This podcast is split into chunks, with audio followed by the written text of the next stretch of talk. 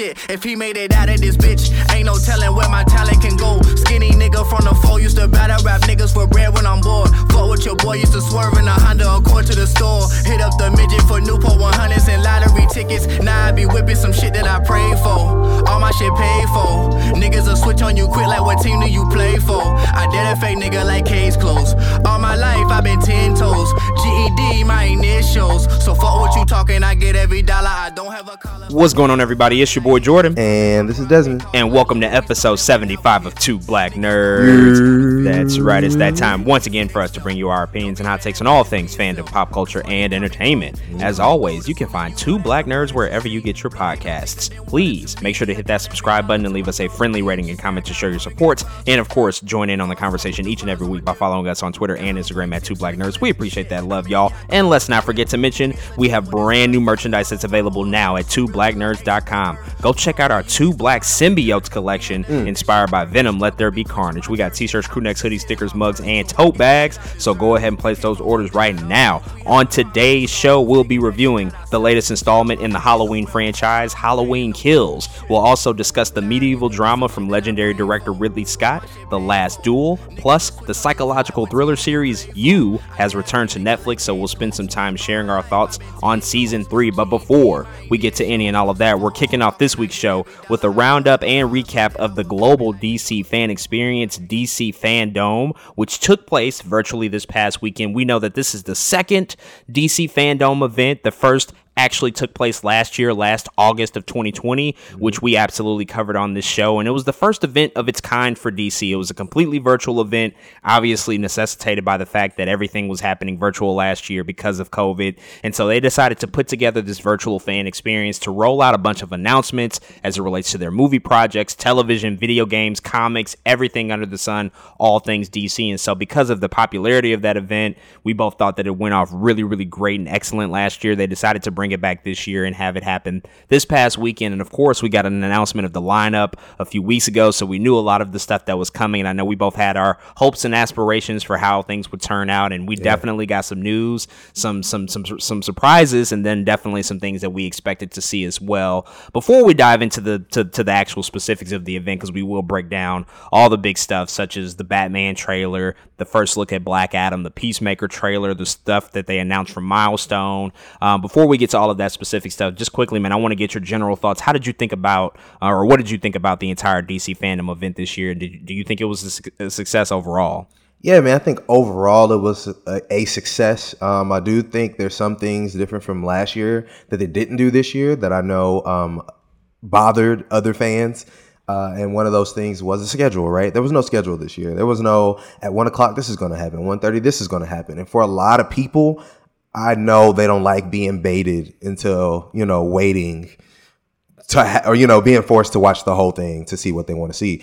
People like us, we don't care. We're going to watch the whole thing. Like, we're going to like everything. But I know for a lot of people, it annoyed them that, let's say, they wanted to watch nothing but the Batman stuff, right? They had to literally watch the whole thing because most people knew the Batman stuff was coming towards the end, but like still at the end of the day, it was like, dang, there's no schedule. Like, imagine the person who just wanted to see, I don't know, Supergirl stuff, and then they had to watch the whole thing until the Supergirl stuff came on. And so I know, again, that was a big thing for some other fans. But other than that, again, people like me, people like you, I think it was decent, man. I was hoping for like one more big surprise that didn't happen. I don't know what that was. It could have been anything, and I thought it was going to happen, and I didn't get that. But again, overall, I think they gave me what they said they were going to give us, and I appreciate that.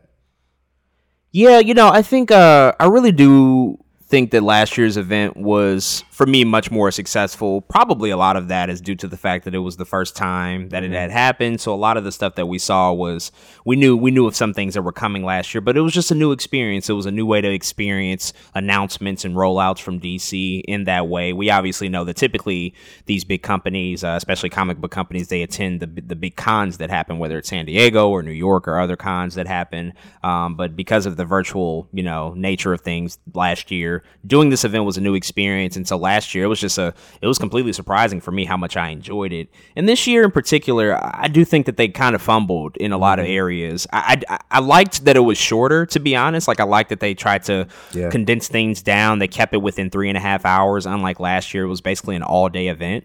I think it lasted from like 1 until 10 p.m. last year. So it was a pretty comprehensive experience. And by shortening it, you definitely sacrifice some stuff that I also feel like we probably missed out on. For example, I think that with a lot of these movies that are either still in production or they just finished production and now they're in post-production and they don't have that much to show, it probably would have been beneficial to have a panel accompany whatever it is you're showing. If you only have a 60-second teaser or just one quick scene of something that really isn't going to, it's not going to whet our appetites that much. It kind of will, but it kind of won't. Then maybe like a panel to dive deeper into to the product is going to be really helpful. Like, let's see a Flash panel. Why not do that with Ezra, with maybe even Michael Keaton and Ben Affleck? Like, if you're able to get these people on board to talk about the movie, give us a sense of like what the movie's going to be, because we only saw, and what we saw I liked, don't get me wrong, but it was just so little, . And I think to build an entire event around that where it's just such little stuff we're getting, kind of a mistake. Also, to be honest, man, and this, I'm not knocking anybody that, loves the DC TV shows on the CW and things like that, but I don't know. I think, to your point, a schedule would have been helpful.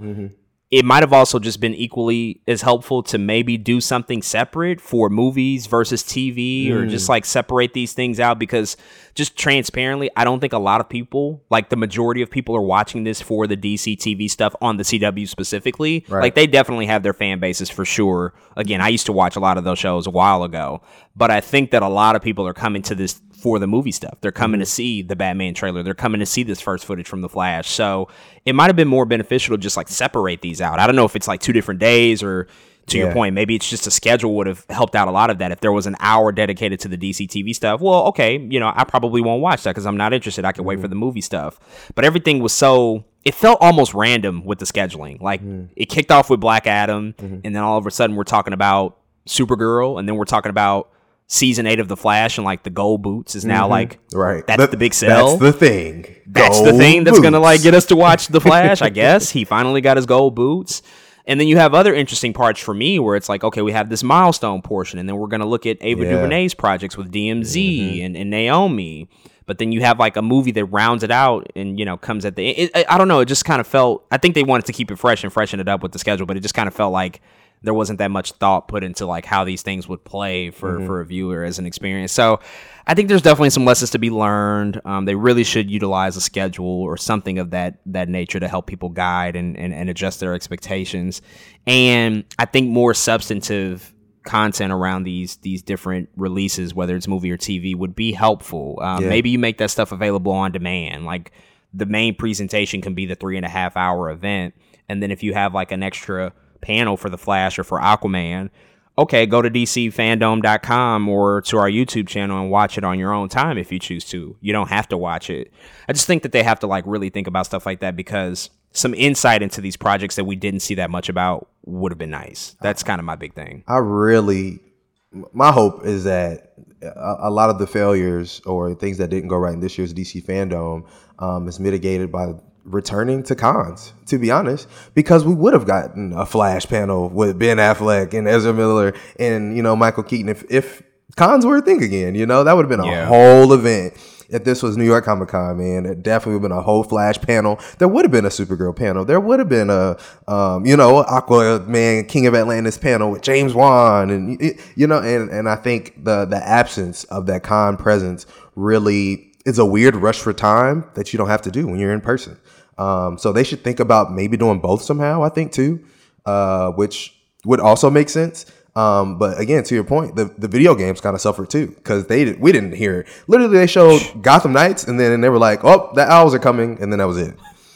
And you're like, okay. I mean, what was the point of that, really? You're like, all right. Being honest, you're like, all right. But yeah, I really do think return to cons could help DC Fandome as a compliment to what's going on. Certainly. Well, with that said, man, let's go ahead and get into it. So obviously we had a bunch of announcements. Again, a lot of these were things that we knew. There were a couple of surprises here and there, but we're gonna start off with the movies. We're not gonna bury the lead here. We're not gonna do like DC Fandome and make you wait the entire event to talk about the Batman trailer. No, we're gonna talk about the Batman trailer right now because a lot of us admittedly waited around to see the Batman trailer. Obviously, this movie is highly anticipated. There's so much excitement around it. This new iteration of Batman, Robert Pattinson coming in, Matt Reeves coming off of his Apes movies, coming to direct this new look and this new take on the Batman character. Obviously, at the last DC Fandome back in August of 2020, that was the first time that we saw anything from that film. And at that point, they only had about 25% of the movie shot. They were still in production. More delays happen, more shutdowns happen. The movie is finally finished filming for the most part, so they have a lot more footage to work with this time, and they are in post-production working on the VFX shots and all that stuff, the music, everything to really help bolster the film. So we got a much more full-length look at the Batman coming. So, man, let's just go ahead and talk about it and dive into it fully, and then we'll just, sort of like go through the rest of these things, quickly touch upon them because they're not as, I don't think they're as in-depth as the Batman trailer specifically. But let's talk about it, man. What did you think about what we saw from this brand new trailer? Oh, boy. Oh, boy. Oh, boy. Christopher Nolan, you can rest easy. You can go to bed. Take a nap because the DC... is no longer on your shoulders, man. Matt Reeves has picked up the burden because that man came with the fire in this trailer. I loved everything about it. I did. I was ranting about this, but just to start, the way the movie looks in terms of a production and the way it's shot standpoint is so, of course the camera work is great, but the editing, the amount of grain used is just perfect to tell a noir tale, to make it look like it's not today, to make it look like it's in, Gotham, to make it look just the Batman that he told us that we were going to get. And first and foremost, I had to point that out. But other than that, everything just looks good. Bruh. First, Riddler is going to kill it. Paul Dano is here. Oh, man. He's alive. Paul Dano's. He's here. Still in the movie. He's gonna steal the movie. And I could also tell because they wouldn't show him a lot. They were like, they're holding back. They are holding that man back. And I know why. I can feel it. But we gotta talk about the way this nigga was getting shot up through this hallway though. I have never seen a more I don't give a fuck what you got in your hand kind of Batman walk in my life. To give us that in the trailer just means there's more crazy shit coming. Because that everything about that, like you can slow it down, which I did. I know, whatever. But and it just look there's like nothing broken in the scene. It looks amazing. It looks like bullets are really ricocheting off of this man's chest. It just everything about it, man. I think Zoe's gonna kill it as Catwoman. She's giving me what I thought she would, because I think it's in her naturally. Like some people just have Catwoman in them, and of course Zoe is one of them. Like she's just killing it. But I could talk all day about this trailer to be honest, because there was so much in it. Also, this is one of the sexiest title screens at the end of the trailer that I've ever seen. It was upside down, and I was just like, "This is beautiful." I just really cannot wait to see this movie. But clearly, a lot of action. And some Nolan influence, right? Like there is Nolan influence in this movie. Even the beginning of the movie, not Nolan influence, but it looks like Blade Runner. I was like, is this Blade Runner? As soon as the movie opens, you're like, ooh.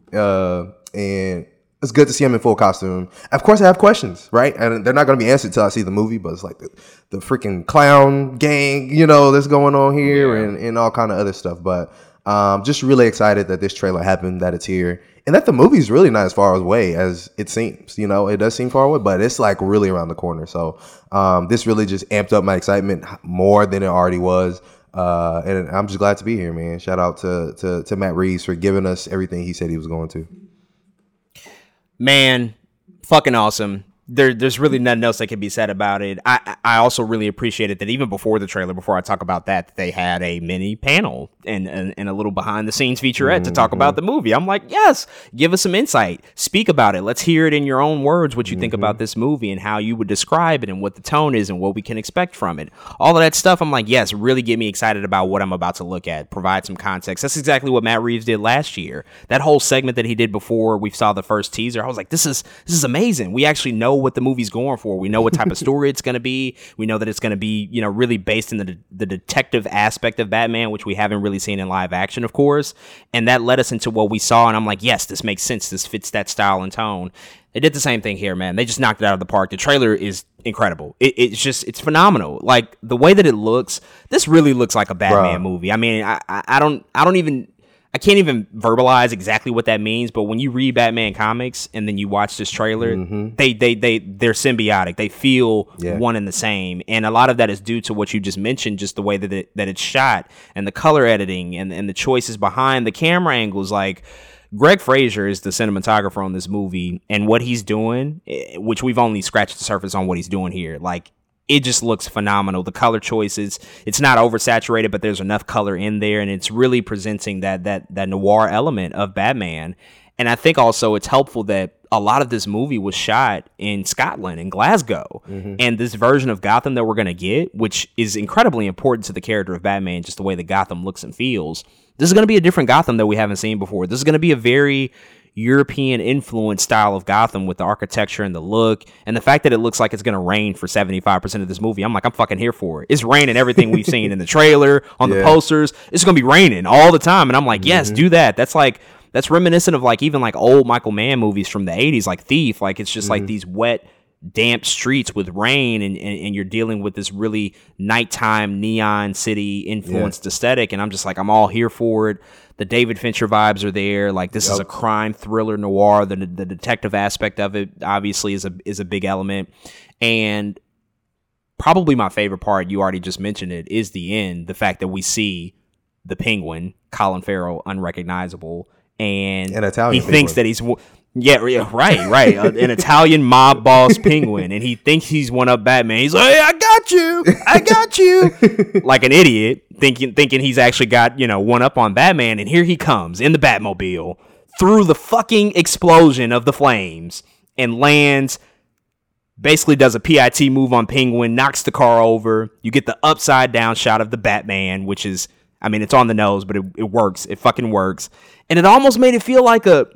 It almost made it feel like a slasher movie. You know, in those moments when like somebody's running from, which we'll talk about Michael Myers later, but they're running from a slasher killer. Yeah. And they end up in a car accident. The car flips over and they're looking at the killer coming at them upside down. That sense of like that foreboding tension building up. I mean, it almost presents Batman as like a force of nature, almost villainous in a sense. And I think it's interesting to see that this isn't an origin story for Batman and Bruce Wayne, but it's an early young year two type of story. Year two, like going into that. So young Batman for sure.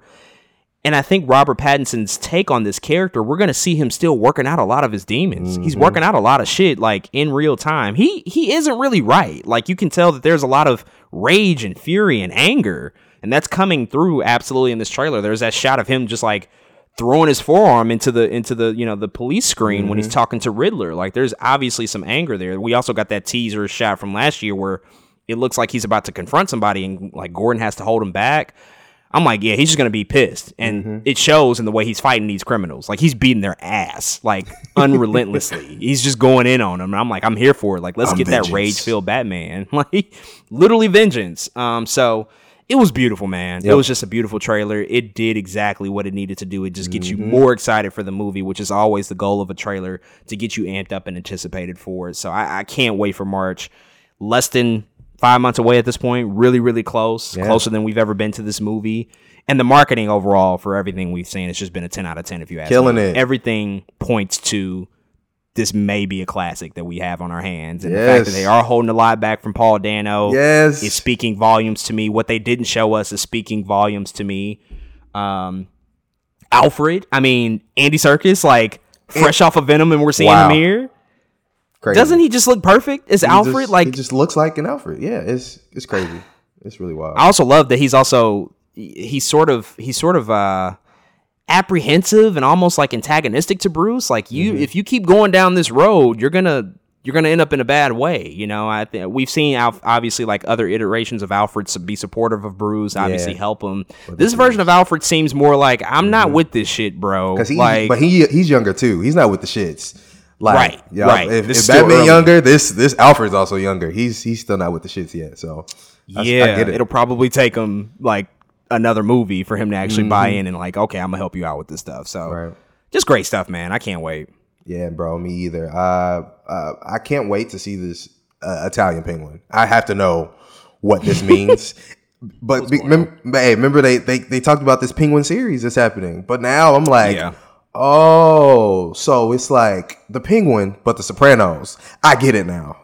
You know, like, it's like, oh, there is an angle here. Like, without having to see the movie, what's the angle? And I think that's now the angle. It's more than just, you know, a penguin TV show now. It's like an entire another thing. So I'm more interested in that now, too, after seeing this trailer.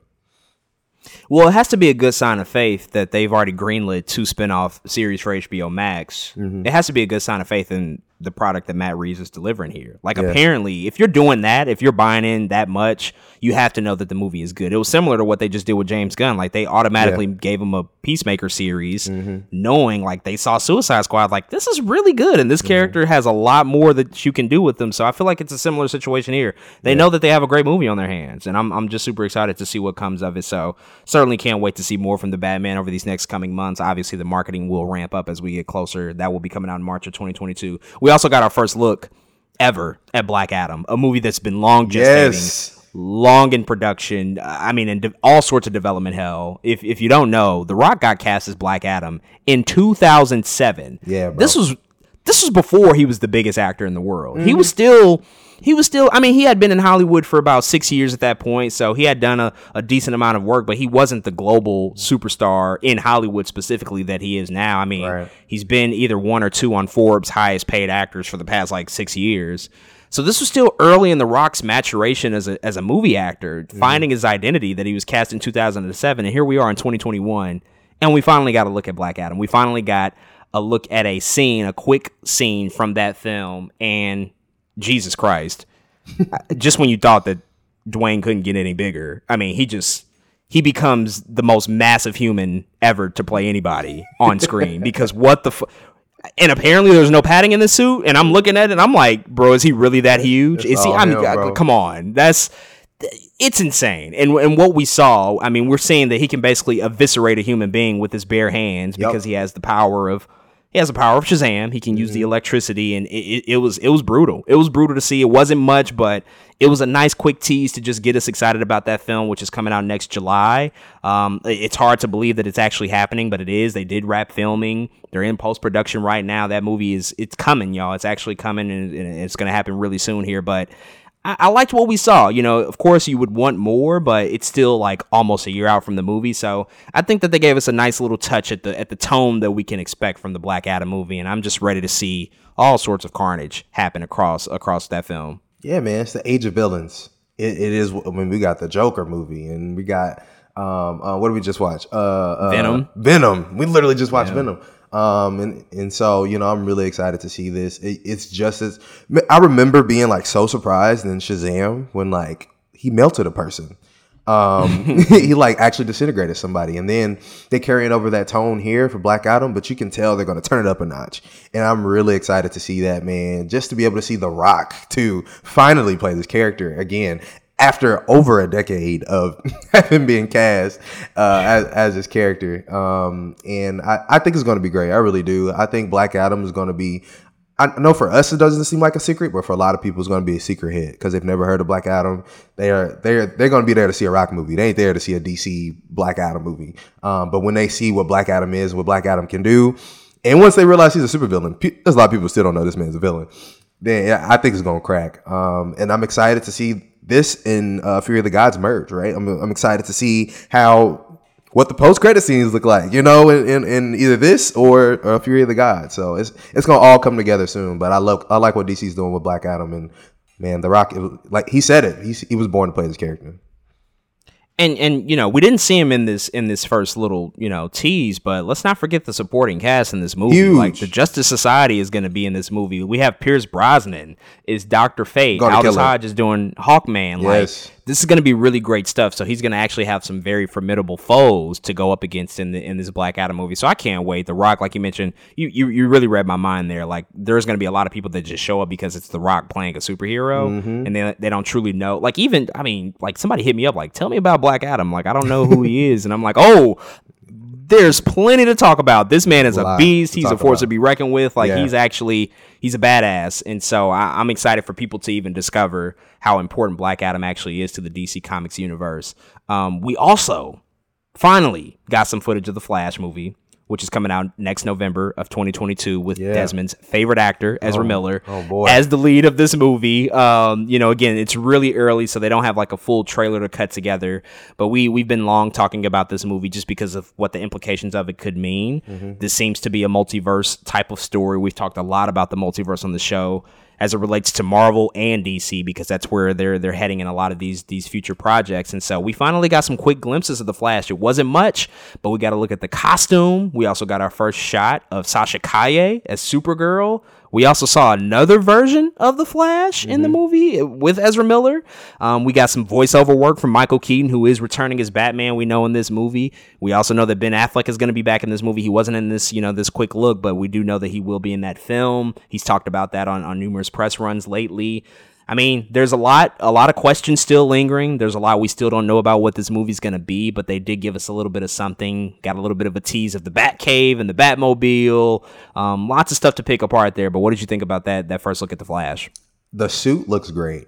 I really do love the look of the suit that they chose here, man. It's so over the top, I think, than a lot of the Flash suits that we've seen in live action in recent memory, and even a lot of the animated cartoons and stuff. Like, this suit is like, they really went different. You know, it's like lightning veins going through the suit, and I actually love that. I think they're killing it. Of course, you know, I feel some type of way about there being not one Ezra Miller's, but two Ezra Miller's. They heard you loud and clear. Let's just double down on Ezra Miller in this movie. Why not? It's gonna take me a lot to watch this movie, man. But I'm there for the Flash. I can't wait. Man, I cannot wait to go to the movies to see what. I just cannot wait for your reaction afterwards. Man. Like, we're gonna get double, maybe even triple the amount of Ezra Miller we thought we were gonna get.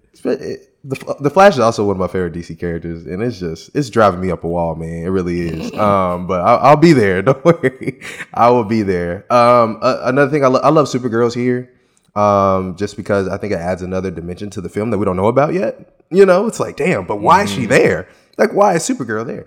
And also another thing I remember seeing, of course, is him walking towards the house, man.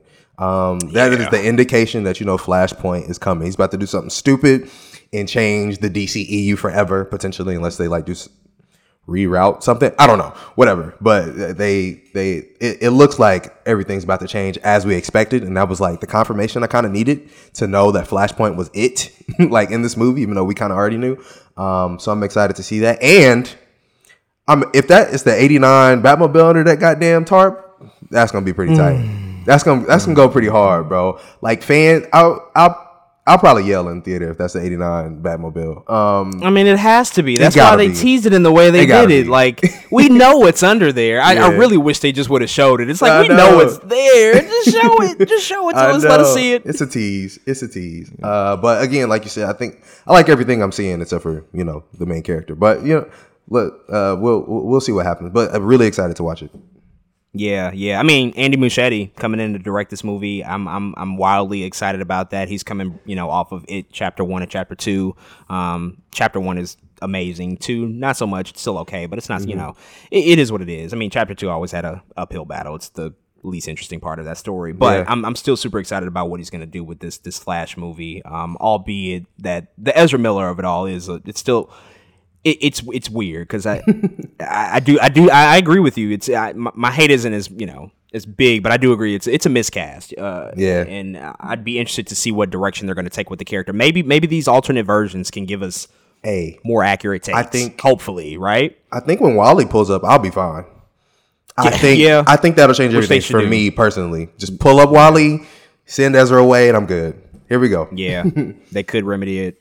with that addition for sure. We also got some behind the scenes featurettes and looks at Aquaman and the Lost Kingdom and Shazam Fury of the Gods. Aquaman's coming out next December of 2022. Shazam isn't coming out for damn near 2 years until June of 2023, but they have like pretty much finished filming on that movie. Aquaman is currently filming right now. These are two sequels to two popular DC films. Mm-hmm. I mean, Aquaman 1 is the highest grossing DC film ever in history, which is crazy to think about. Shazam was a very, very beloved and well-received movie, and it's found like new life even as it's hit streaming and people have seen it at home. And so they're revisiting that universe and that lore. And obviously we talked about the Black Adam connections, but just behind the scenes featurettes here, you know, nothing all that substantial, but we did get a look of Helen Mirren and Lucy Liu and Shazam Fury of the Gods. They're coming in as the villains of that film, which is going to be, that's going to be really, really exciting. I mean, Helen Mirren, a legend, obviously, Lucy Liu as well. So excited to see them have fun. Aquaman looks just bonkers and amazing and crazy. James Wan, I mean, we know what he can do. We know what he's capable of. I'm just super excited to hear that this movie's going to be bigger and more crazy and more of a spectacle than even the first one, which is hard to imagine because they threw the fucking kitchen sink at everything in that first one, but the second one sounds like it's going to be incredible. And we also got like a new updated suit from Black Manta, which is played by Yahya Abdul-Mateen, which is a little bit more comics accurate, I think. Yeah. To what we've seen lately, but I'm excited about both of these projects. You know, didn't need to see much from them. It just, you know, another way to just like reinforce like the fact that I'm going to be all in when they come out. Yeah, I'm excited to see this black suit. I think in Aquaman too. And I like how it's, you know, James Wan is playing the development thing. Like you said, it looks more comic book accurate now that the Black Manta suit. It's like, well, yeah, he's probably iterated or messed with it, you know, or tampered with it a little bit. So, yeah, I think, bro, you know how we feel about the first Aquaman. It's like the most beautiful superhero film we've ever seen. That's like accurate. Absolutely. And you know, James Wan, man, he's always going to give you something wild and bonkers. Even if you don't like it, it's going to be something different that you've never seen before. And so just that alone, I'm really excited. And a lot of the returning cast, I have to be excited for that too, just because, you know, we like that first film so much. So I think that's dope, man. And then, man, Shazam, it's crazy actually how much they showed us for it not to be coming out until July. I'm like, yeah. So y'all niggas is almost done. Like, that's what it felt like when they were showing us. I'm like, dang, that's far away. They're pretty much done. Yeah. Yeah, they're pretty much done. But I think it's the Black Adam of it all. You know, I think they just want to separate them the way that they need to separate them. And bro, Helen Mirren and freaking Lucy Liu. What? Let's do it. Let's do it. That is crazy. I think it's gonna be. You said Aquaman 1 was great. Shazam 1 was great. I think they're gonna really even up the ante even more with these two films. And I'm excited. Yeah, loads of potential. So 2022 for DC movies. They've already announced 2023 is, you know, kicking off with Shazam Fury of the Gods as of now. But there's some other movies that don't have release dates as of now, but they are moving forward. We've talked about these on the show before, so these weren't surprises, but we did hear about them. We heard about both Batgirl and Blue Beetle. These movies are in some phase of production, mostly pre-production at this point. They actually haven't started filming.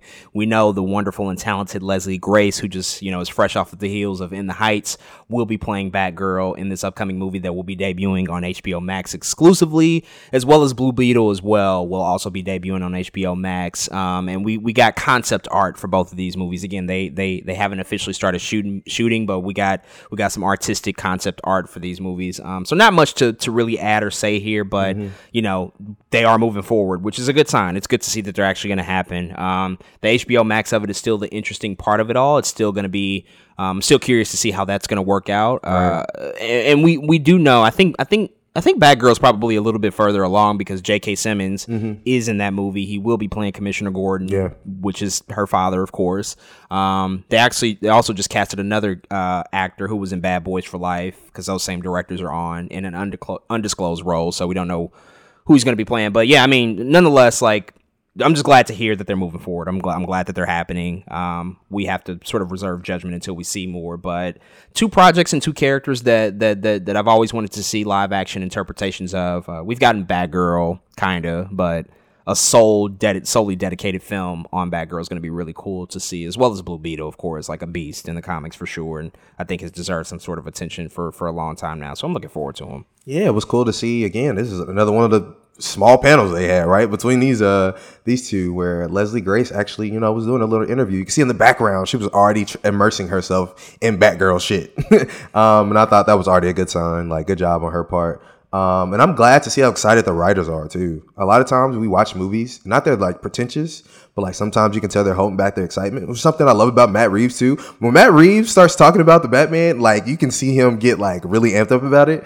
And the writers for both, again, Batwoman and Blue Beetle were doing the exact same. They were like, yes, we're going to do this and that. And that's the kind of shit I want to see out of some people who are about to make some DC movies. Like, yes, be engulfed in the story. These are people who probably already read all the comics possible for these characters. And even for them to say she will have a cow, like Batwoman or Batgirl will have a cow. It's like, yep, y'all know what y'all doing. Go ahead. So yeah, I think they're in good hands. Certainly. Can't wait for those to come out. On the TV side of things, and this is, you know, just, you know, as a sort of a disclaimer, this is minus the CW TV shows, but like on the more HBO Max side of things, we got a new trailer for Peacemaker, which we know is coming in this January, starring John Cena, and that's from James Gunn. We also got a big fucking surprise from Young Justice Phantoms. They dropped the first two episodes on HBO Max without any fanfare. They just dropped them, and we know that season 4 has now premiered, and they're going to drop episodes every Thursday. Aquaman King of Atlantis, they also previewed. That's available now on HBO Max, if I'm not mistaken.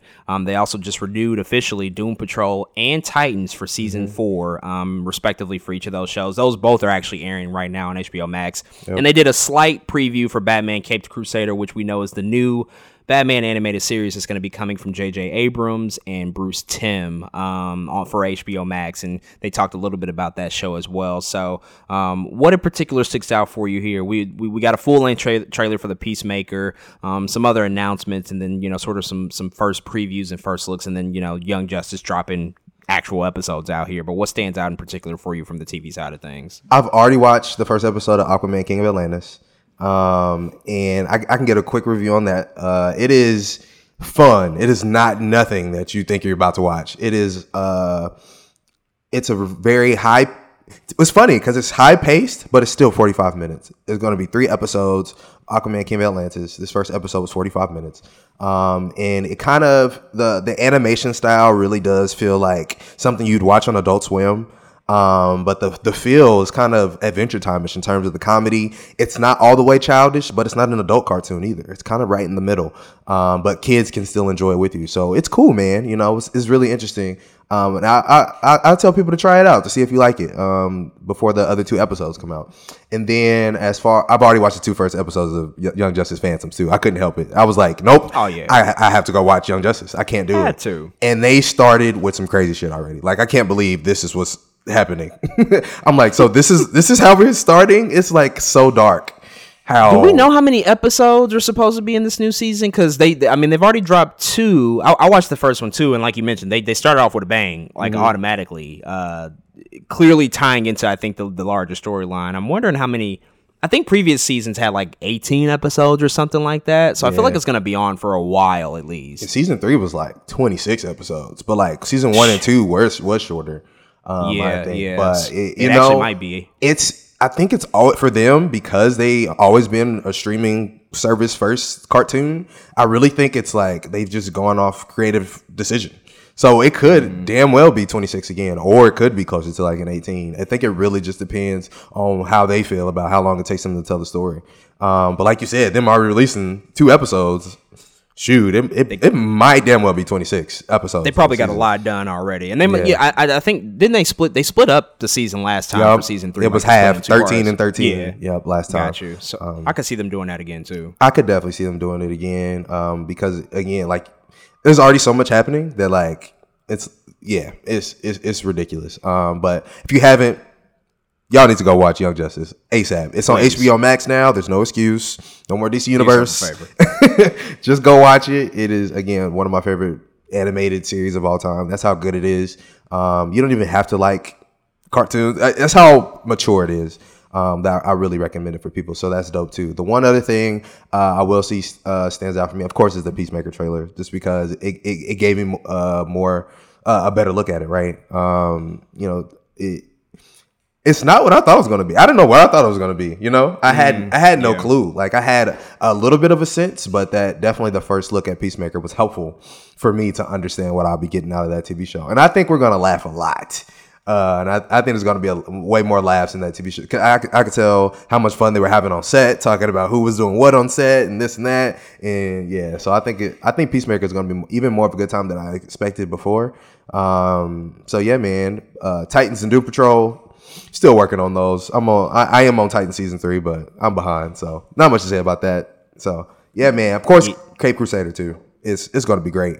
I don't have much to say about it yet. They didn't show us too much, but I just know it's going to be great. So yeah, we've already talked about Caped Crusader as well on the show when they announced it. But yeah, I agree. The Peacemaker trailer, it looks like a lot of fun. It looks like a fun show, like more than I thought. I think it's going to be. It'll be interesting to see how we have to figure out a way, I guess, to like the character Peacemaker, because he was pretty despicable in the Suicide Squad. I don't think if you watch that movie, I don't think you'll walk away liking that character. So it'll be interesting to see how they play with that tone and that style, and maybe flip that on its head, and also have like Peacemaker work with other characters in this show. That James Gunn is pulling over like some of the supporting characters from that Suicide Squad movie. But I'm absolutely looking forward to it. They also like showed us Vigilante, who's going to be in the show, who's being played by Freddie Stroma. So going to be some interesting stuff. There's also going to be some tie-ins to like Peacemaker's like backstory, like his relationship with his father and how that influenced his actions and who he became. So definitely can't wait on that. That'll be coming out January 13th of 2022.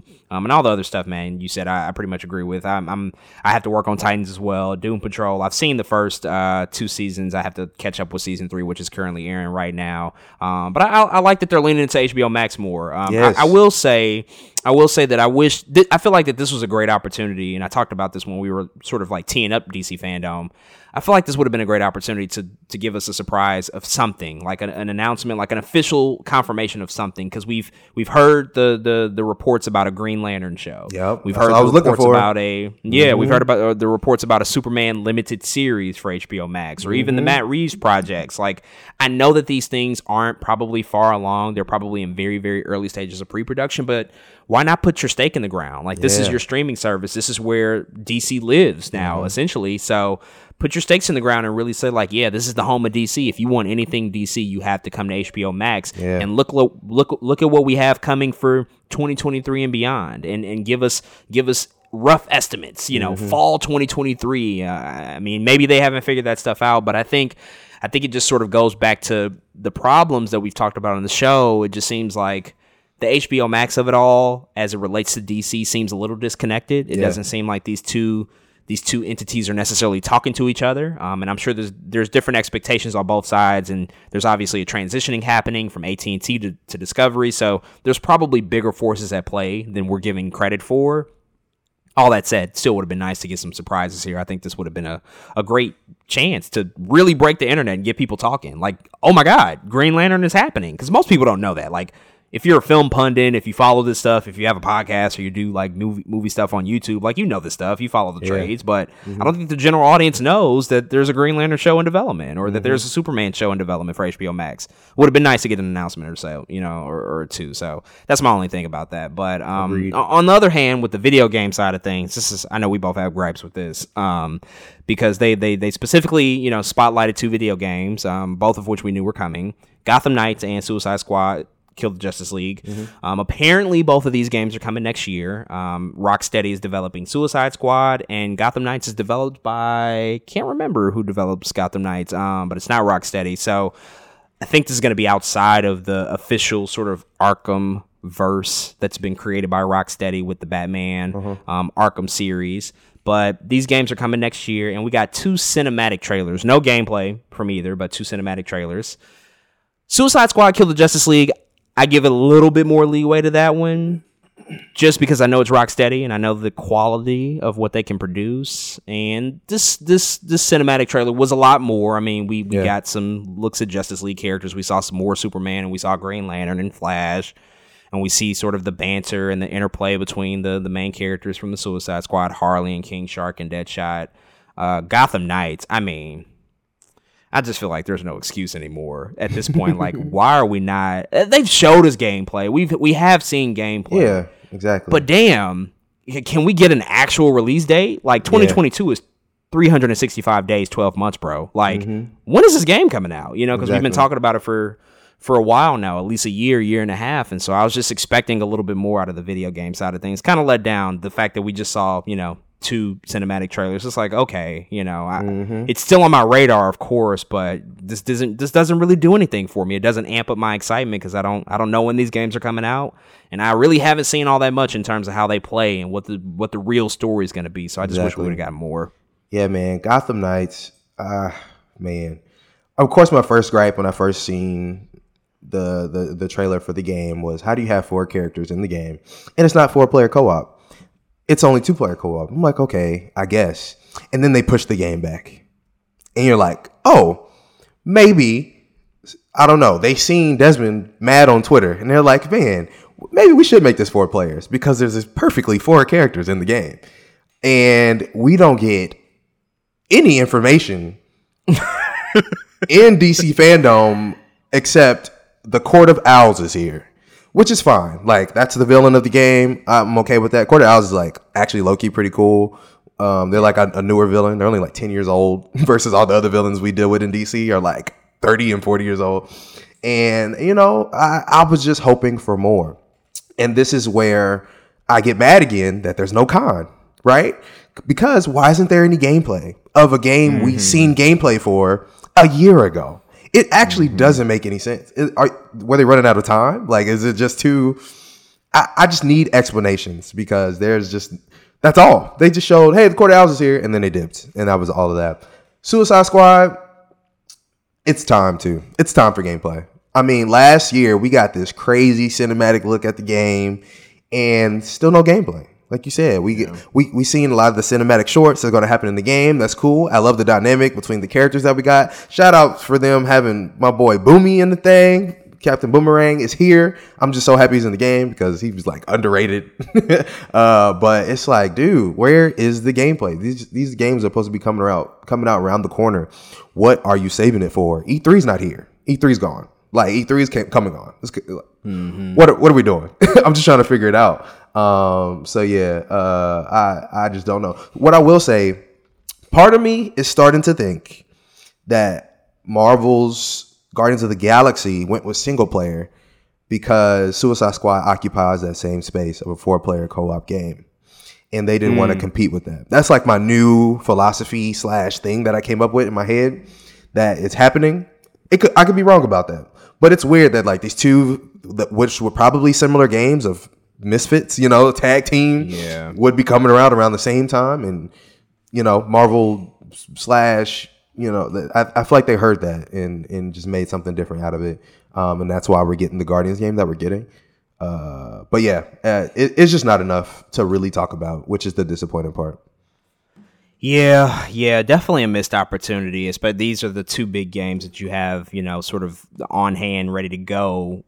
Apparently next year, it's October now, you know. So this only for me, it kind of points signs to the fact that we, at the earliest, I don't think we'll get either of these games until next fall or winter, really, if we're being honest about it, because like. I just feel like the lead-in would be a lot larger. Maybe the Gotham Knights game can come out sooner because we have seen gameplay. That could maybe even come out in the summertime. I guess it just all depends. It all depends on the studios and the development process and where they are in the production of it. But it was disappointing to see how little we saw, especially after we heard about these games last year. And so here we are over a year later, and there's not really much new. It's almost a backward step. But we also got some other big announcements from DC Fandome, specifically from Milestone Comics. They rolled out a bunch of really, really cool stuff. We've already talked about the live-action film from Static Shock that's going to be coming, that's going to be produced by Michael B. Jordan. They officially confirmed that. We saw the report that came out some months ago. We knew that it was happening, but they officially confirmed it in this panel that they did. They also announced that they're going to be doing a Milestone animated film of the various characters from Milestone Media, which is really, really cool. They're working with Warner Brothers to develop that movie. I can't remember if they said it's going to be a theatrical movie or HBO Max. I hope it's confirmed. Yeah, I don't think they confirmed it, but man, if they just went all in and did a theatrical Into the Spider-Verse style, let's go for it. I mean, come on. It's right there. I'm nerding out, bro. The opportunity is right there. So they officially confirmed that that's happening. They also talked about the Milestone Initiative, which is a new talent initiative. It's almost like a talent development program to I identify and highlight new Black creators and the next generation of diverse Black content creators. And so they're giving an opportunity to Black content creators to apply to this Milestone Initiative program that they're creating to work with them to develop content on all the things that they're developing, whether it's the animated stuff or the comic books specifically, of course. So it just seems like a great time, for Milestone Media in particular. Like they're really doing some really cool stuff. I'm glad that they included this into the whole lineup of DC things, and it actually got a substantial amount of time to talk about these new projects and confirm some things and present us with some surprises. So I just feel like the next 3 to 4 years for Milestone is going to be really, really, really crucial and also really exciting for them as a company as they start to get some of this stuff out the door. Milestone is entering a renaissance, and it's more important than I think people realize at the moment. And Static is at the helm, right? Like Static is going to drive a lot of people's interest. Okay, what is Milestone Comics? What is Milestone Media? What's going on here? And they'll start to learn about Icon and Rocket and Blood Syndicate, who they confirmed they're bringing back to the comic world. Y'all, Blood Syndicate is so, oh my God, I wish more people, y'all just go Google Blood Syndicate and just look at the pictures. It's like the blackest comic books you can get. Like it is. This is my other favorite part of the show, if you couldn't tell. But it was just really great to see, man. Milestone's been like really dope. They were here to make Black comics. Like that is what they were. That is their drive. That is like their mission. That is what they wanted to do. And this is like the revitalization of that under the DC umbrella. And I'm just really excited to see it, man. Sign up for the Milestone Initiative if you're an artist or a writer who is into comic books. I mean, they'll put you probably in so many different positions to be successful with that initiative. I really do think they're doing something different there that a lot of other people don't do. There's no DC Comics Initiative for Black people. There's like Milestone's like, you Black, come right and draw with us, like, because we're making stuff for us and by us. So I thought that was really important, man. So shout out to Milestone.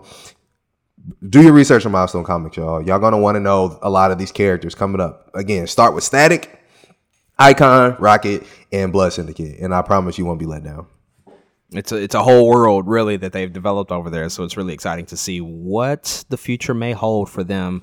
Speaking of Black creators, though, Ava DuVernay is working very much with DC. She has 2 projects that'll be coming out really soon here. Unfortunately, we won't see new guides from Ava, but she is developing 2 series for DC. One is going to be for the CW for Naomi, which we actually got a first look at a scene from that series that's going to be coming to the CW. And then we also got some first look photos from the live action DMZ show, which is going to be starring Rosario Dawson, and that's going to be a limited series on HBO Max, if I'm not mistaken.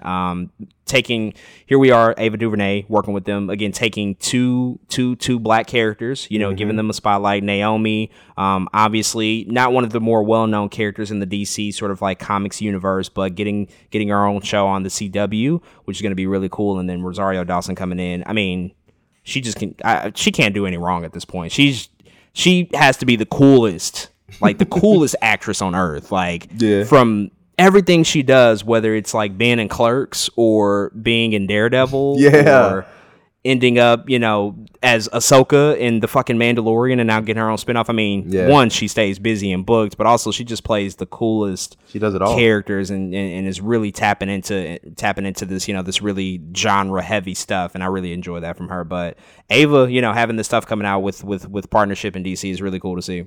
Yeah, man, I know little about DMZ, but the fact that they're even adapting this is crazy. And I think it does come after them developing Why the Last Man. I think that's like the same writer. I don't know. They're connected. So. They're connected somehow. I don't behind the scenes. I just don't remember how. But I am excited for Naomi. That first look, it seems a little under budget, but sometimes you got to start somewhere, and I'm like, but y'all got the money, but Naomi is so cool. And although she does exist in like an alternate DC kind of multiverse thing, I think they can adapt her for the universe that we know and love. And she can be a beloved character there because she got some weird shit going on in the best way possible. And there's a chance there to tell a story. And not only about a Black girl, but about, the world falling apart, global warming, and she's cool. So yeah, shout out to Ava DuVernay for even picking this stuff up. And like you said, Rosario Dawson, she's just done it all at this point. Like all the stuff you already said, and then like Rent and 7 Pounds, and it's like, dude, none of these things go together. You know, it's like none of these things go together. She works, man. Yeah, she works, and she just out here. She really does. And yeah, just somebody who grew up with her, I'm just proud of her for being able to pick up all these different roles. Because some people stay in their lane, and Rosario's like, I am in all the lanes, and I appreciate that from her.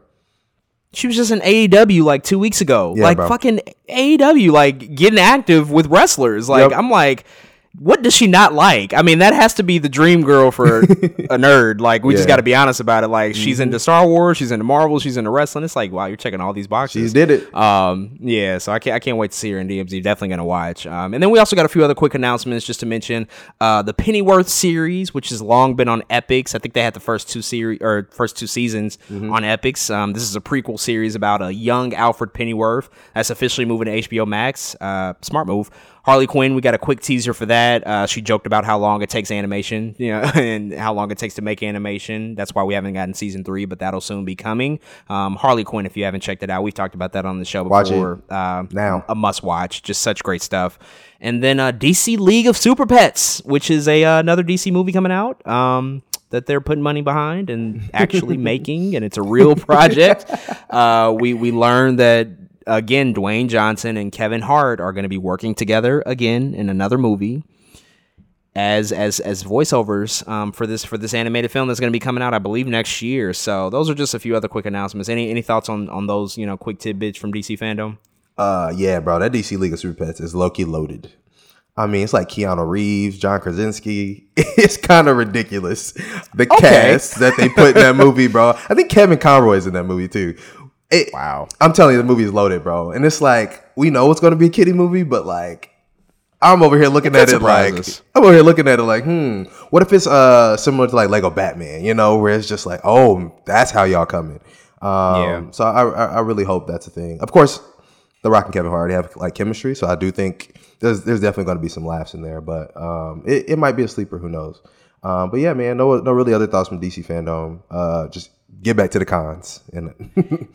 They really should, man. I think they should. I think hopefully they learn some lessons from this year. Again, I liked last year's format better, even though it was a longer day. I do like that they dedicated more time for people to speak and have time to talk and really elaborate on these different projects. So I agree. Hopefully we can get back to the cons and do a celebration that brings together the best of both worlds. Like, have some sort of virtual event still, which is nice to do some rollouts and announcements, but also like, people go to these things and they want to see these people in person and hear them talk about these projects. So hopefully they do. So Those are all of our thoughts on DC Fandome and everything that we found out, all the stuff from the movies to the TVs, to the video games, to the other announcements, comic books, everything that they have going on over at the World of DC. If you've checked out anything from DC Fandome, including the Batman trailer or the first look at Black Adam, definitely hit us up and let us know what you think. Let's go ahead and transition and talk about reviews of things that we've seen lately. First up, we got to talk about the latest entry into one of the longest running horror franchises in Hollywood, Halloween Kills.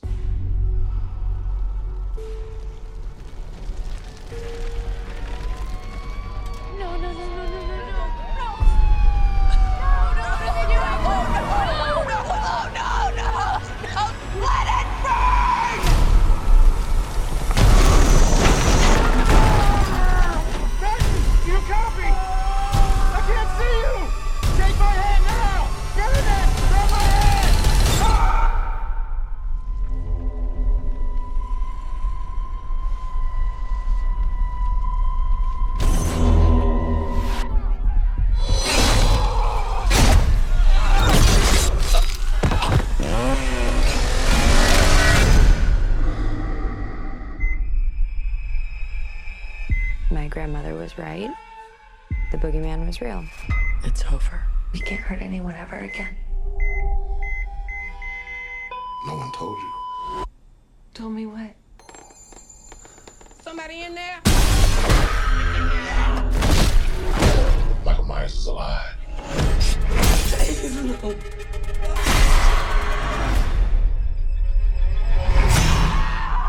Stop! You had a knife in your stomach. You and Allison should not have to keep running.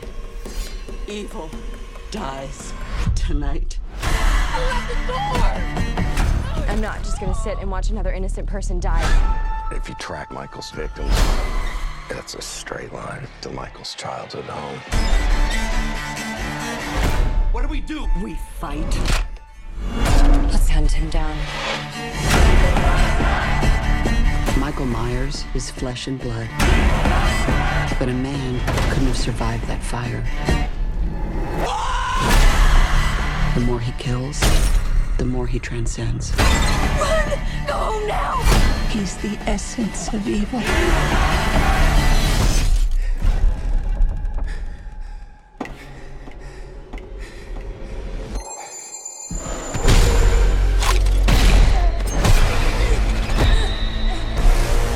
Do it! Do it! You want your mask? Come and get it! I'm coming for you, Michael. Now, this film, is directed by David Gordon Green, and it's written by Scott Teams, Danny McBride, and David Gordon Green himself, and it's starring Jamie Lee Curtis, Judy Greer, Annie Matichak, Will Patton, Thomas Mann, and Anthony Michael Hall. So Halloween Kills is the second film in this newly established trilogy for the Halloween franchise. We know that Halloween from 2018 was a direct continuation of the original 1978 movie. It ignored all of the subsequent sequels, and it picks up 40 years later after the events of the 1978 film. That film came out, was a massive, massive success, the highest grossing Halloween film of all time. They immediately greenlit two more sequels, and so we have Halloween Kills that just dropped in theaters and on Peacock, and now we also have Halloween Ends, which is going to be coming out next October to quote-unquote conclude this new trilogy. So theoretically, that will be the end of this particular story, but this is the second chapter of a three-part story, a movie that we've been long anticipating. It was supposed to come out a year ago, was delayed, of course, like everything else due to the COVID-19 pandemic, but it finally arrived. It's out on streaming and in theaters. With all of that said, man, what'd you think about Halloween Kills? Hey, this man, Mike Myers, was catching bodies. I wish, like, I started counting at the beginning of the movie to the end of the movie. This has to be the highest blood count in any Halloween film we've ever seen. And without question. That itself is my favorite part of the movie. How many bodies he caught? Okay, so Halloween Kills, man. In one sentence, it's a fun movie, but not a good movie. I really do think it's fun to watch. There are things about it. Again, I just said it. The kills are interesting. They kind of retracted what they did in Halloween 2018 in terms of being a deeper story, which I don't mind, because the best Halloween film, 1978, it was just Michael Myers killing people. Let's be real. I mean, it was Halloween. Michael Myers just pulled up and killed people.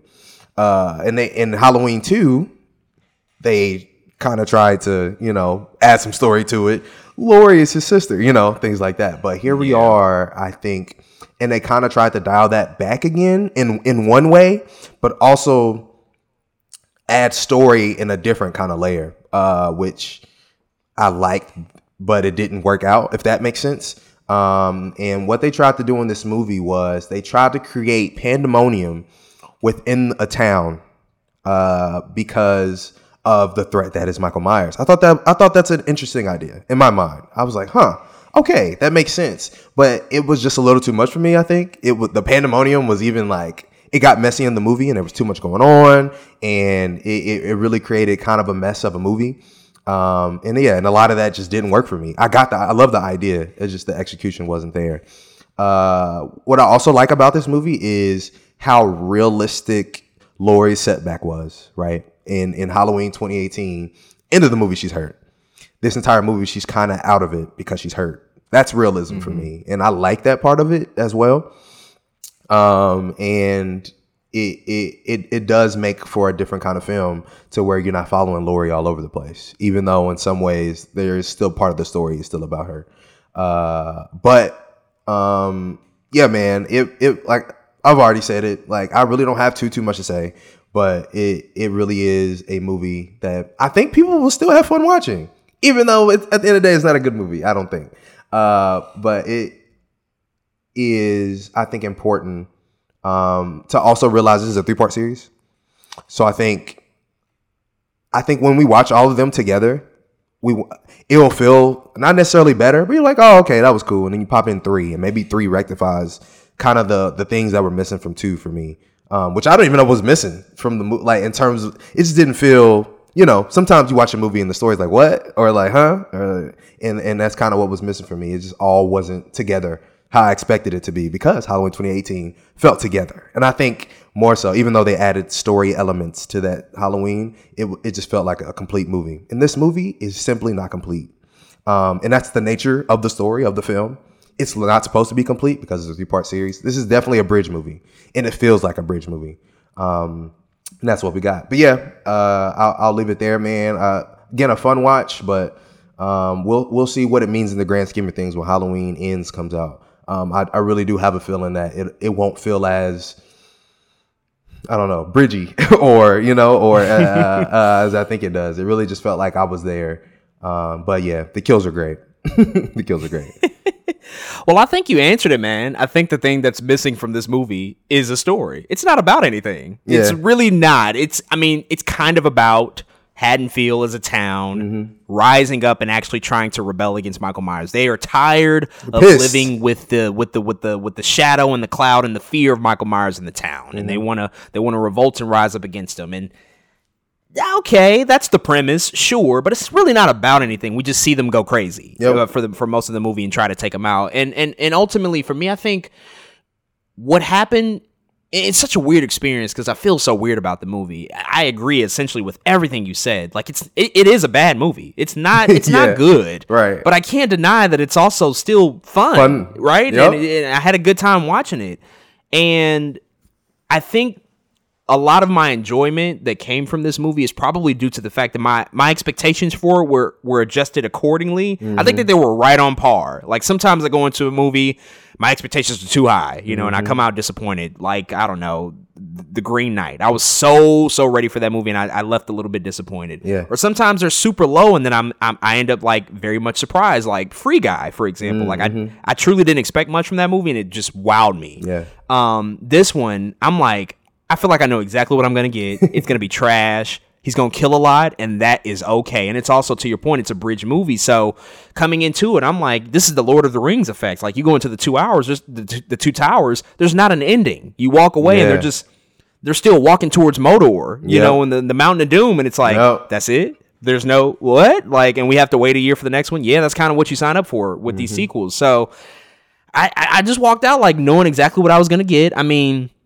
I think Michael Myers took a look at John Wick and said, no, you're not the boogeyman. You're not Baba Yaga. That's me. I'm the original boogeyman. I'm reclaiming that title. And he went on a fucking murdering spree and just eliminated so many people in this movie. It definitely was the highest body count. I don't even have a stat to verify that, but I just know it. I just know it off the top of my head. What's funny is that the amount of kills that John Wick had in Chapter 2, he's already surpassed the amount of kills that Freddy, Jason, or Michael Myers have ever had in their entire franchises, which, all of those movies consist of like 12 movies. Mm-hmm. And the kill count in John Wick, Chapter 2 alone, surpassed that. So I'm like, they got some catching up to do. Yeah. They already know that they're way behind this action star. But, with all of that said, man, I mean, listen, the movie doesn't make much sense. Like, all these people, I mean, what are they really going to do against Michael Myers? Like, why... When you see a fucking man walking out of a burning house, why are you really? What are you trying to do here? Why are you trying to confront this person? Why are you still there? Like you have to know that something's wrong there. What are we doing? There's nothing to talk about. Get in the fucking fire truck and drive away. Like there's no conversation to be had. I have to talk about this, bro. This is a mild spoiler. This nigga Michael Myers comes out the house. And the firefighter says, I'm going to spray this nigga with the water hose. And that is just the most ridiculous shit I have ever seen. I don't know if he thought we was in the 1960s and that Mike Myers was a black man and thought the water hose was going to do something.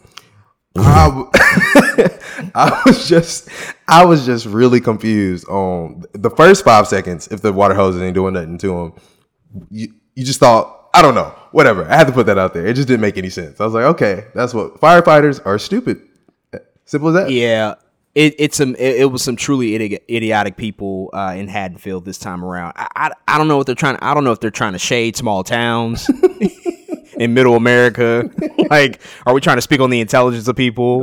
Like, what are they doing here? Because I just don't get the logic. Like, if that shit happened in New York or L.A., niggas are not fucking with it at all. We are not. Nope. No way. We're bunkering down. We're avoiding all that. We're ignoring that. We're minding our business. But they decide, like, yes, let's have this pack mentality. Let's have this hive mind and go attack Michael Myers. And, of course, everybody perishes. Like, spoiler, if you didn't know. But please, come on. It's a slasher movie, y'all. Y'all know you know what to expect. But, I mean, listen. This is the definition of it is what it is. Like, I think this is a Halloween movie. Most of these movies are not good. Like, come on, let's just be real about that. Like, you have the original that's good. The one they did in 2018, I grew to like that one a lot. I liked returning to that world and getting updates about Laurie Strode and her mentality. I think Jamie Lee Curtis is still great here, even though she was sidelined, which I think was a necessary step. To your point, there's realism there, and also we know in Halloween Ends, like, you have to conclude this story with those two. Exactly. You know, so in order to really build to that, to make it meaningful as much as it can be, you got to take her off the table for a little bit. And Anthony Michael Hall, he was kind of the lead here. He was playing Tommy Doyle, which was a character in the first movie. That was one of the young kids that Laurie Strode was babysitting. He's sort of leading the charge to take down Michael Myers. I thought he did a pretty good job. They had some other people come back. The Kyle Richards, who played Lindsay in the original movie as well, young Lindsay, she comes back, and they also had the nurse who was with Dr. Loomis at the beginning of the movie when Michael escaped the insane asylum. She came back, so it was nice to see some people come around. Yeah, nice stuff. You know, really helping elevate this world and this mythology of Halloween. I will say though, the one thing I really did not like about this movie was the whole. Again, mild spoiler, but there's a whole storyline about a policeman and the flashbacks that they did. Will Patton's character, the policeman here, and the flashbacks that they did to connect his character to Michael Myers. I don't know why we're doing that. I don't know why we're. Again, I think that they were like really trying to scrape for story, trying to scrape for stuff to like make meaningful, and it's just like, come on now. And they, you know, I like the way it looked. It was faithful to the look of the original. Like, it very much looked like super dark. John Carpenter, shot that himself. So yeah, it was accurate. It just the inclusion of it as a story beat just didn't really work for me. So I didn't really like that.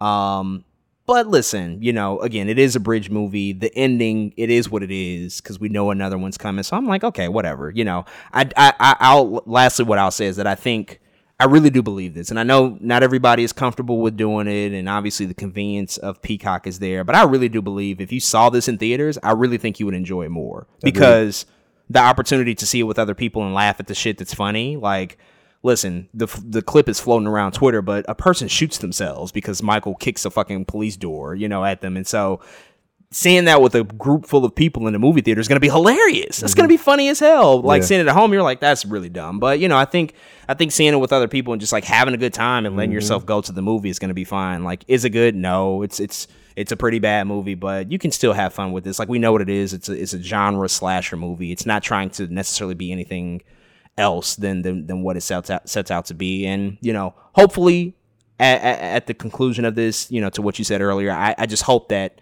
having these three movies, if we were to watch them back to back to back, I just hope that they work as a cohesive story. That's really all I can ask for. So we'll see what happens when Halloween Ends comes out next year. That's all I'm waiting on. Yeah, man, agreed. I just hope there just as many bodies are being taken because that was crazy. You know, wow, yeah, I hope so. We'll see. Hopefully it goes out with a bang for sure. We will see. But those are our thoughts on Halloween Kills. If you've checked out the latest slasher movie featuring Michael Myers, definitely hit us up. Let us know what you think about it. Let's go ahead and transition to our next film that we have to talk about. The latest effort from Ridley Scott's The Last Duel. There is only one question that matters. Do you swear on your life that what you say is true?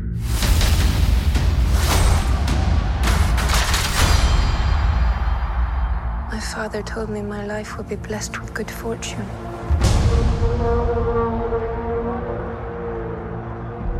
I'm married.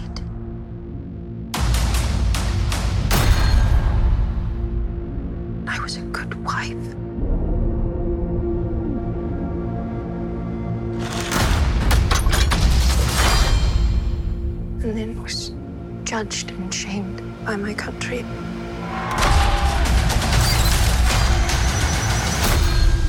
I say before all of you, I spoke the truth.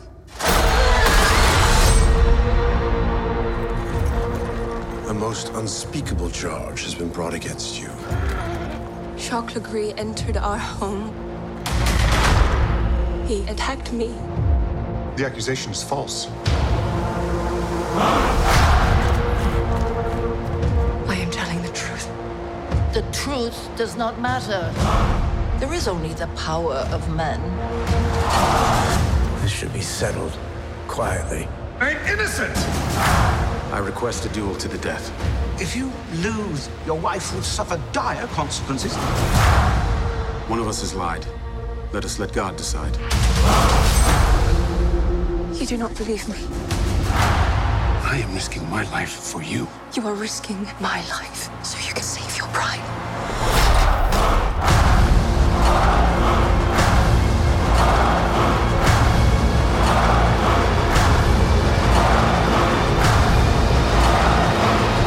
The penalty for bearing false witness is that you are to be burned alive. I will not be silent.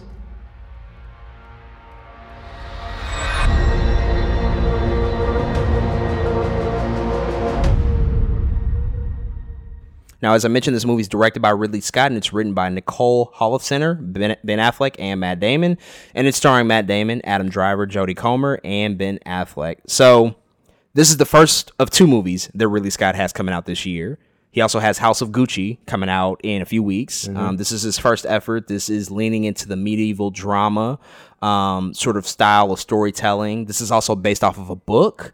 And this is the first movie that Ben Affleck and Matt Damon have written together since Good Will Hunting almost 23 years ago, which also won them an Academy Award for that movie. They won for Best Original Screenplay. That was obviously the big movie that kind of broke them into Hollywood, made them superstars overnight. Yep. And here they are re-teaming together again for this movie, and they also brought on Nicole Holofcener as a co-writer for this film as well. So we got a chance to go to the movie theaters last week to check this film out. And with that said, man, what did you think about The Last Duel? First off, shame on Matt Damon and Ben Affleck for like waiting this long to work together again. Well, I don't know what that is, what that's about. That is actually insane to me. They've been here way too long to like, yeah, whatever. Yeah. The Last Duel, man. Wow. The more I think about this film, honestly, the more I like it. Because there's just so many layers. And, there's very few movies I feel like we've watched recently that contain a conversation that I feel like needs to be had outside of the theater. And this is definitely one of them that like I just want to talk to people about. Like, let's unpack this. Let's unpack that. But first and foremost, the structure of the movie is, it's funny. It's in a traditional first act, second act, third act, but because every act is from the perspective of one of the main characters that we've been given, it gives it such a different feel that I didn't appreciate at first while we're watching it, or at least that first act. And I think because the first act was very slow for me. First act, I was like, man, what are we doing? And towards the end of that second act, right, when you get the perspective from Adam Driver's character, again, first act, you get the perspective from Matt Damon's character, it just turns on its head. And from there, it zips. Because I'm like, dang, we're at the end already? Because it just gets really, really good, y'all. The Last Duel, if you don't know, is really about, we're in the medieval times, right? The midst of the 100-year war. And it's really exploring this power dynamic between two best friends, Adam Driver's character and Matt Damon's character, who are best friends. And Matt Damon's wife, played by Miss Comer, I'm gonna talk about her later. Jodie Comer was, oh my goodness. Jodie Comer eventually comes forward with sexual assault allegations against Adam Driver's character. And that is pretty much the movie. It's this power dynamic between two medieval knights and again, one of the women who exists in this patriarchal world. And it is just so, I think it's very well, the screenplay by itself is insane. I think, in terms of how the story is told. But most of all, more than anything, Jodie Comer came with everything she had in her body. And I really do think it's time to start talking for her about an Academy Award nomination, because I believe that's how good she was in this film, Marguerite. So Marguerite, Jodie Comer's character, again, is the woman who's coming forward with sexual allegations in this movie. And it again is told in a perspective to where the first two acts you're living in patriarchy, and that last act, which is the view and perspective of Jodie Comer's character Marguerite, you're forced to now live in the way she views the situation and everything that goes down. And she just really knocks it out of the park, really, in all three iterations, all three acts. She really kills it. And it's really those subtle differences between each perspective that really makes this movie what it is. It's the smallest things. And again, it's hard to talk about without spoiling anything, but this, some of these details really are important when you watch the movie. And it's just really well done, man. It's not something I've seen coming from Ridley Scott. I went home and watched the trailer afterwards, and I was like, damn, maybe I did know what I was signing myself up for, but I just didn't know it, and I didn't realize it, I think, while I was watching the trailer. But one other thing about this film that needs to be talked about is big ass trigger warning on this movie. The biggest trigger warning ever, having to deal with sexual assault, because they do show the situation as it's going down, and I think that's so important for people to know that I don't think there was one. There was no trigger warning, and for me, as soon as it was happening, I was imagining people that could be sitting next to us in the theater who maybe resonate with what's happening on the screen all too well, who didn't have that trigger warning, right? Who have been victims of sexual assault, or have friends, or who this would strike, or would make feel very, very, very uncomfortable in the theater. And that's one of the things that I'm not sure about in the movie, I wish there was some kind of, yes, hey, this is about to happen, and I didn't get that. And the last thing I'll talk about is the end of the third act, which is an entire battle sequence. This is literally the reason it's called The Last Duel, because there's one last duel in the movie, and I thought it was beautiful. I really did. I thought it was some of the best. It's pretty up there in terms of Ridley Scott action, I'd say, in terms of one of the action scenes I've ever seen. I mean, the color grading of the entire film was already super dark, but that moment. It was a perfect slow motion moment. Again, they're jousting. There was no music, which I was like, yes, it was nothing but clinks and clanks, and I was like, this is it. This is a really good fight, and that's what we got. And I just really enjoyed that last duel for sure, pun intended. So I really did appreciate that too about the film. But yeah, just a movie that I kind of went in more blind than I had. Thought that I went in, but at the end, I really did enjoy it. It really is talking about how patriarchy, how men can be lost in patriarchy, and specifically how it low-key ties to our world today. And I think there's just a lot of conversation to be had about it. But yeah, man, that's what I thought about The Last Duel. I know I said a lot, but that's how much I think was in the film that there is to be, unpacked at some point. But yeah, I'll leave it there. Sir Ridley Scott has obviously had a long, long career in Hollywood, and he's also had equally as long of a career making historical dramas, and it goes all the way back to his very first movie, The Duelists, which is a historical drama, and he comes out of the gate making this type of movie, and then he revisits the genre with Gladiator, which made him extremely popular, and also, won Academy Award for Best Picture. It won Russell Crowe the Academy Award for Best Director. And then he, further cemented, sort of his established trope of making these historical drama films. He's made Kingdom of Heaven, which the theatrical cut, not good. The director's cut, which Ridley Scott has a director's cut for all of his movies, and they're all substantially longer, and they all tend to be better. Kingdom of Heaven is a good example of a movie that's better because it is longer. There's more time to develop those characters in that story.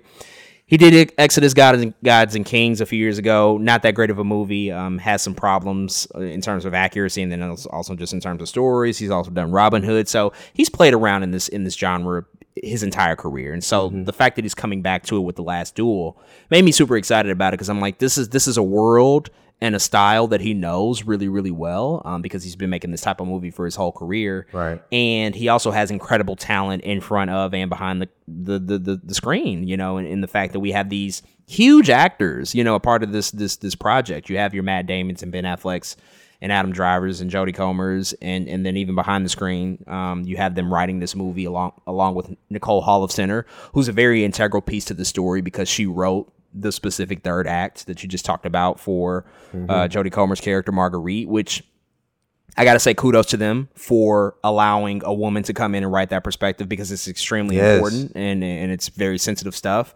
Especially, this is based off of a book, and we're looking at medieval 14th century 100-year war stuff where there's nobody writing from the perspective of a woman. You know, women are not treated as equal. They're treated as so much less than that. So we're not working off of a lot of knowledge and information about how women may have reacted to a situation or things that went down, but this is based on a true story. You know, this really happened. And so to see this all carry out and take place over the course of 3 acts, man, I really, really enjoyed it. I think that this is a solid ass film. It's really, really good. It's a big budget movie, $100 million movie that's dealing with a very relevant and tough issue. Obviously, sexual assault and rape, and just how difficult that is for people. And the fact that this is a $100 million movie addressing those topics is, I think it's a testament to just how something like that, such a difficult topic, can be applied to something that happened, you know, hundreds and hundreds and hundreds of years ago. But as you mentioned, it still resonates to today, because we're looking at it from the perspective of two men who are just so consumed by their own vanity. They're so consumed by their own ambition and they're seeking out of power and how they play this political game with other characters. And then we have to get the perspective of a victim who really had to go through an extremely difficult thing and had to endure that. And obviously nobody's going to take her side. And one of the important pieces of the story that we have to mention is the fact that church and state are mixed together in the way that they're treated and how people are tried and convicted. That's still very much the thing to do back in those days. Like church and state are working together. And so everything that's said when it's time to have a trial, when it's time to have accusations and present evidence, it's all based on religious, you know, sort of rhetoric, which is, I mean, when you look back at that, I mean, we've always known how it's necessary to separate those things when you're dealing with real situations, obviously, as this, when you're dealing with crimes that are committed. But to just go back and look at that and see, like, wow, man, this is really where we were as humans, you know, and we have developed, we have evolved, but obviously problematic and troubling stuff still happens this way. And it's just kind of crazy to see the similarities and the differences. But, you know, I think that this movie just kind of knocks it out of the park in terms of the story that it tells. I think everybody gives an incredible performance. Jodie Comer, she definitely steals the movie. She is the focal point. Yeah. She does an extraordinary job. I think everything that she presented here, just the nuances in her character were just stellar, just how emotionally difficult that had to be to deliver this performance, and to also to just, you know, again, work off of these other, you know, really prominent actors. You know, Adam Driver, who is he's kind of a menacing presence here. You know, he's really using his size and his stature to lean into that role. And then Matt Damon, you know, he's playing kind of an asshole in this movie, which he's been good at before. And I think it's interesting because, as you mentioned, when you get these different perspectives, they're different, but they're not always that different. It is subtle changes, but those subtle changes mean everything. Right. And I do want to shout out Ben Affleck, too, because he's having a good time in this movie. Oh, yeah. His performance, he's having so much fun in the most devilish of ways. He's adding some necessary levity to this movie, because it is a tough movie to watch at times, but he's adding some necessary levity to it. But overall, man, the performances here were just extraordinary, I think, especially from Jodie. And the cinematography and the action and the battle that took place, I mean, it just has to be said. I don't know if anybody can direct that type of action better than Ridley Scott. I think he might be the master at it, just based off of everything we've seen before this, and then also what we saw in this movie and the fact that it led up to this. And there was action also throughout the movie in other places. Like, that wasn't the only action sequence, but that was the most meaningful one. And it worked so well because it's so grounded in the characters. So much of it is based in the characters and how they got to that point, because they were best friends and they were close. And then they get to this point of like fighting for their lives, but they're doing it really out of a just a misguided sense of hubris. It's not to just defeat each other. It's like, no, they're just really doing it out of selfish reasons for themselves. Like, even Matt Damon's character, he's the husband to Marguerite, and he's really doing it to just prove a point. It's much less to save her life. It's really to save his image and how people view him. And by doing so, he puts them in an even more difficult predicament from there, which, you know, you have to see the movie to understand. But I think that all things considered in terms of what this movie is dealing with, the tough subject matter of sexual assault and seeing that on screen, if you are able to watch this and be able to, you know, withstand that, and this is a warning for you if you do decide to watch that, I think that this is worth a watch. I think it's a great movie. It's really, really well done. It's made on such a just an extravagant level. You can see the budget, you can see the time and the money that's spent on it, but it's still dealing with a real story, and it's actually about something, even though it costs $100 million. Like, it's just not like a mindless film with just action. Like, it's actually about something, and I really appreciated that. And, you know, I think that this is something that will age even better with time as well, because it is a thing that resonates, unfortunately, still to this day. So I'm excited to see what happens with it in the future. I don't know if it'll have that much talk around award season. We'll see. Obviously, it's sort of presented that way. Hopefully, for Jodie in particular, we see some stuff, but I think we'll just have to wait and see. Obviously, there's still a lot to come out left, but I do want it to get some recognition, because it does deserve that attention. It is that good. So, yeah. Any other thoughts on The Last Duel before we move on? It's just not doing great in the box office, it's not, which is interesting. You know, that could be for a number of reasons, but yeah, if you have, you know, it's a shame, because I know I've seen a lot of people on film Twitter specifically blame the marketing of it, or blame, you know, what was this movie really about? Like, it doesn't tell you what it's about, but, you know, I don't know, man. I'm a little bit more cynical. I just don't think people want to see this type of movie in theaters anymore. Like, it just doesn't seem like this is. I think this is made for an older audience for sure, and it's also the same weekend as Halloween. You know, it probably would have been better to have it come out elsewhere. You know, maybe I know he has a movie coming out in December. That's the hard part. You know, so he can't compete with himself. So we'll be back here in a few weeks talking about Ridley Scott again, but that's also a piece of it. Like, how do you position this movie? It costs a lot of money. Did it need to cost this much? I don't know. You know, I feel like what I will say before we move on, I guarantee you. Well, I can't do that because I don't have anything to back it up. But I personally feel like if this was a limited series on HBO, 10 episodes, and they had this drawn out, I bet you it would have been a big hit. I bet you it would have came out and it would have been a big hit, just because people are watching TV nowadays a lot more. Long form storytelling is working a lot more. Staying at home and engaging with this type of stuff. I bet if it was like a limited series on HBO, it would have done amazing. It would have been viewed by a lot of people. So maybe we should think about how these things are presented. I don't know if Ridley Scott is interested in ever making a TV series. I mean, he has worked in TV. He just made a TV show. So I don't know. It could be all sorts of reasons, like you said. But with that said, man, if you do get a chance and if you are interested in The Last Duel, check it out and then hit us up and let us know what you think about it. Let's go ahead and move on to our next thing. We're actually going to talk about a TV show. A new season has just premiered on Netflix, the latest season of the hit series You. In my history of scared, this is the most scared I've ever been. Congratulations, Dad. It's a boy. I've always believed in the one. But being your dad is changing me. For you, I'd move to some soulless suburb. Come latte with us. For you, I'd marry the monster your mother loved. What could go wrong? We both have done bad things. I wanted to move here so that we could start new. We are just the nice, normal neighbors next door. We are a team. The best team. Oh. No, this is bad. from now, I have you. Things will be different this time. Something's going on. You're always distracted. Are you okay? You look paler than usual. I think we need to go to couples therapy. This came sooner than expected. Marriage isn't going to be built for secrets. There's no such thing as privacy in Madre Linda.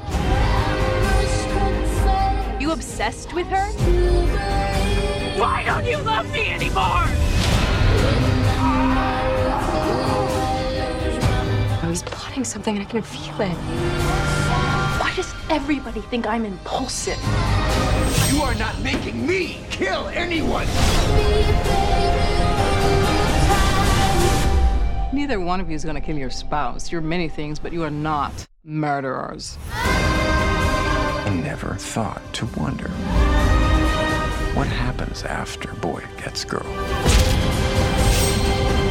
We're a team, okay?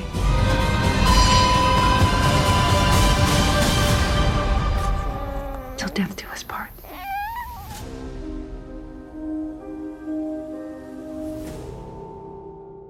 Now You is produced by Sarah Gamble and is starring Penn Badgley and Victoria Pedretti. All the episodes are now streaming. They just premiered this past weekend on Netflix. Again, this is the third season. You premiered on Netflix a couple of years ago. Was a surprise hit out of nowhere. It was actually originally a series on Lifetime Network, if I'm not mistaken. Mm-hmm.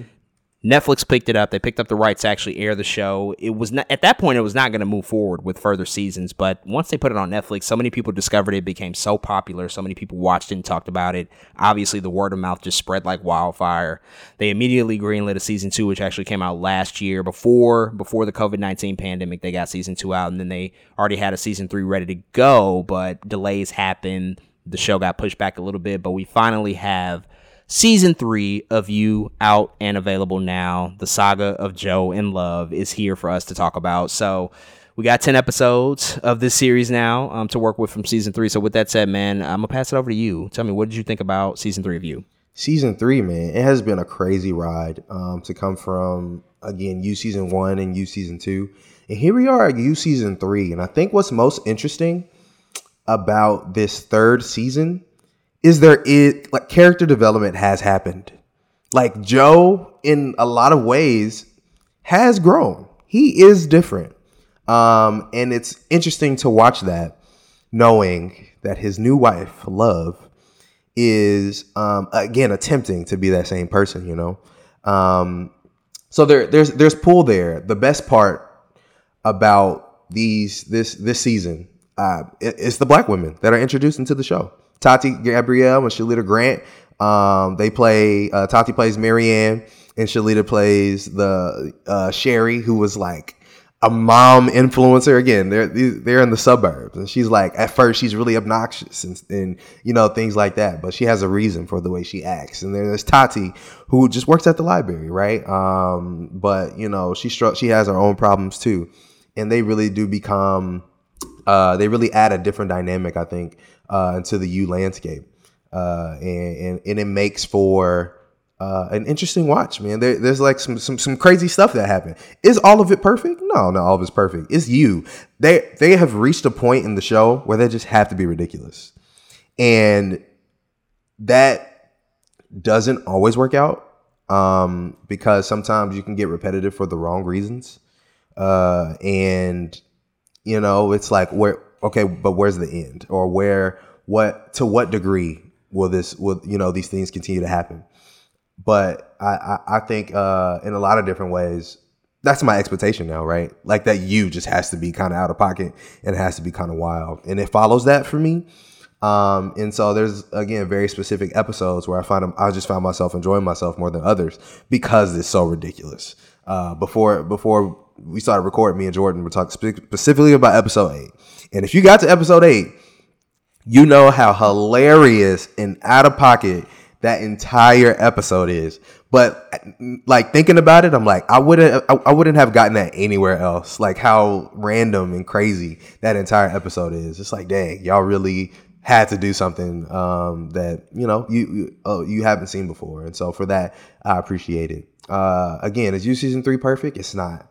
But I do think them trying to have a wow factor every now and then adds some brevity to more than a lot of the previous seasons, where some of the previous seasons I do like because they're more grounded, but I also like this here because now it's like you got to do something different, and at least they're trying to do that, and I think that's why I'm okay with it. I don't mind it.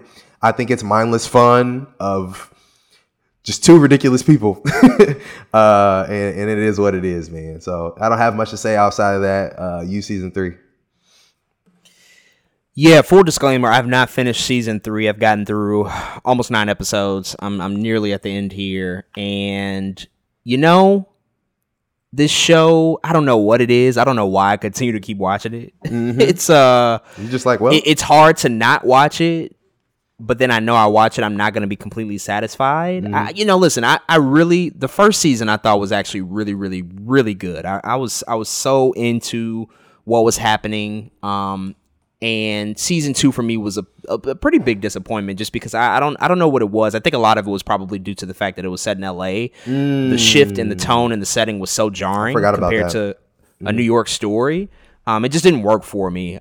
Maybe that's me being biased, obviously living here, but I just felt that the energy and the creepiness and the unpredictability of season 1 just did not carry over as much as I wanted to in season 2. Mm-hmm.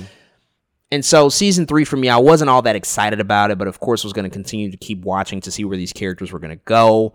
I do so far, I think I could say safely that I like season 3 better than 2, not by that much per se. And I think a lot of that is due to the fact that it does take a while for something to really meaningfully happen, I feel like. I mean, there's definitely some shocking stuff that happens early on, don't get me wrong. But a part of me feels like At some opportunities, the show kind of rests on its laurels because there is a big fan base for this series. A lot of people do watch it, but they do still occasionally take chances, you know? So it's a push and pull for me because I like the fact that they are changing stuff up. Like you have Joe who's like settled down now and he's married and is a father.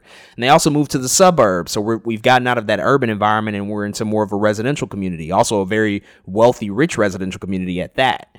And also him still meeting new people and coming in contact with new people. I like that stuff. I like that they always introduce new characters because it always presents an opportunity for somebody to come in and steal the show and be really interesting. And I do appreciate that.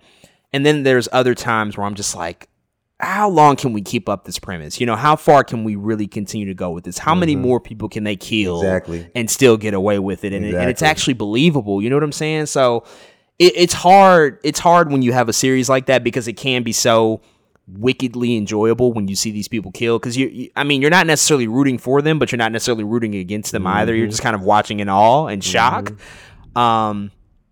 But you have to still maintain a sense of verisimilitude and believability in the fact that, like, okay, at some point somebody's gonna get their ass. Like, there's just no way they can continue this outrageous killing, especially now that there's 2 of them who are both like equally as crazy, if not one is more crazier than the other.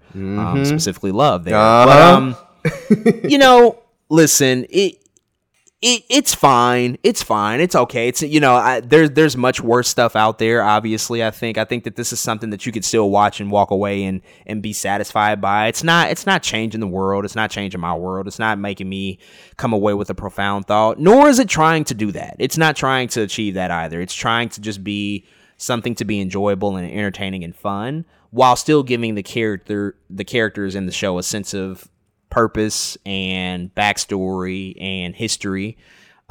So, you know, I think it's, you know, it's kind of a mixed bag for me ultimately. Like, there's some episodes where I'm like, okay, that was actually a nice idea and I liked what they did with that. And then there's other episodes I'm like, just like, what are we doing here? Why are we still dealing with this mess?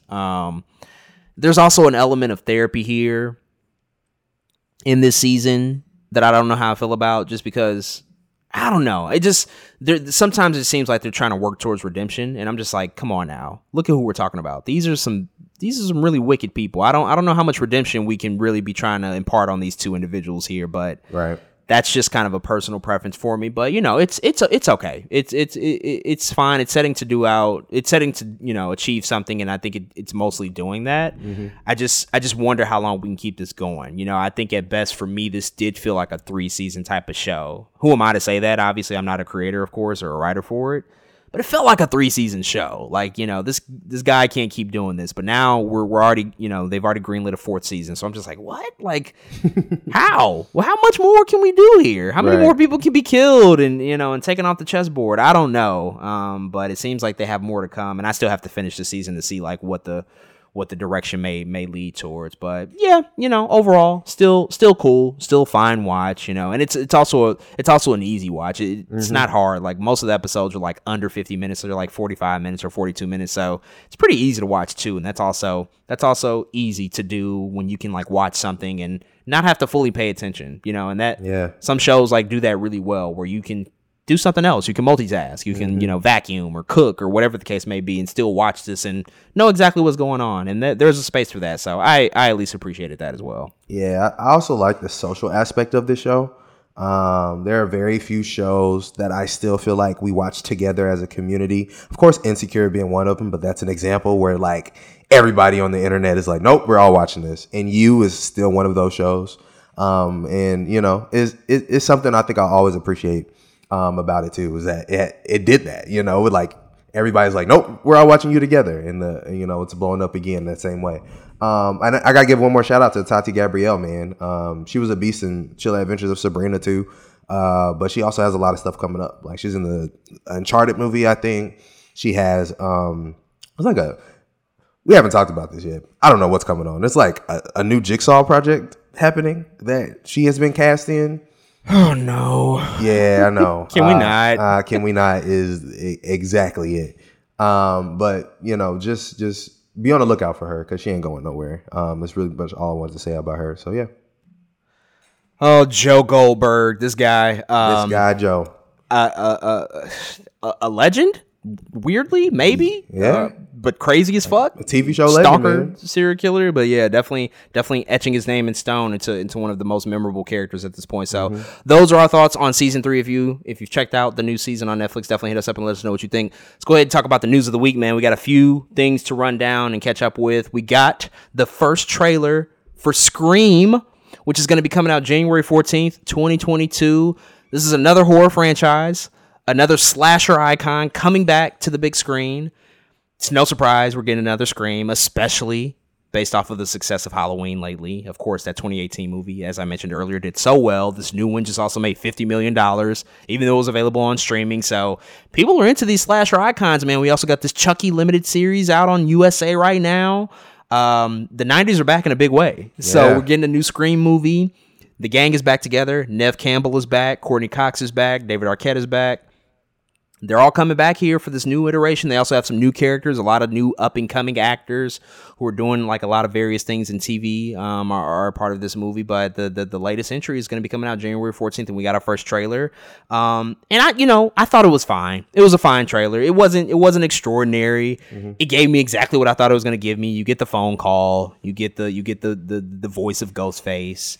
You know, you get all the expected tropes that you expect from a Scream movie. Of course, the shot of like our three iconic characters from the original, David, Courtney, and Neve. And then you also get some of the newcomers and see what they look like and see what's going to be happening here. The big angle, I think, for this movie is that they're saying that it very much is connected to the first film. It's very much tied into what we saw in the original Scream movie, which is literally a fucking classic. Right. That is one of the greatest movies ever made. Fuck a genre. It's one of the greatest movies ever made. It really redefined the horror genre. Wes Craven he did an extraordinary job with that film. The subsequent movies, I'm a big fan of 2. Same. 2 is amazing. Mm-hmm. 3 is pretty bad. And 4, I don't really remember 4. I saw 4 like twice. I don't really remember much of it. But I'm interested here. You know, I'm glad to see that they got our legacy characters back together. I'll be there, of course, to see this film, but the trailer itself was just fine. It wasn't anything special. I think it just hit all the beats that we sort of expected it to. Yeah, man. Do you like scary movies? What's your favorite scary movie? Yo, this guy, the same voice actor coming back too to do this iconic voice. I mean, shout out to him as well. He's also part of that original cast. Like, that's dope. He's still doing this voice. That is dope that he's still doing it, man. Yeah, we're in a slasher reboot renaissance, and I'm not mad at it personally, only because they haven't been bad to an extent, right? Like, again, I'll still argue that Happy Death Day low-key like revitalized something in people that I don't think people understand happened. Like Happy Death Day came out, and then it's like something shook, and it's like the world like did a little had a little seizure. And this is what we got out of it. All of these movies are coming back. I Know What You Did Last Summer show is now on Amazon Prime. There's a Chucky TV show on Sci-Fi. Freaking, we're talking about Scream. What year is this? I mean, we just got done talking about a Halloween movie in 2021 after it came out in 1978. Like, it's a lot going on. And this Scream trailer, like you said, man, it was cool. It's what I expected. It's one of those movies, again, where you naturally have to hide everything. Like, you just can't show a lot, or else is, you know, because everything while you're watching it is a clue, because that's what you're doing the entire movie, trying to deduce, all right, who's the goddamn killer, who's this. So they can't show a lot, but they showed us enough to at least remind people that it's coming out. And of course, I'm sure we'll see a second trailer closer to the release date, but this is what we got now, and you know, it's fine. I'm cool with it. But yeah, I just want to tell people to watch all the slasher shit, you know. Watch the Happy Death Days I'm talking about. That same director also made a movie called Freaky. If you have not seen Freaky, watch Freaky ASAP, please. It is actually good. It's like a mix between a slasher movie and Freaky Friday. That's why it's called Freaky, and it really works out better than you think it is. It's very small comedy, but it's really, really good movie that I want more people to enjoy. But yeah, man, that's it.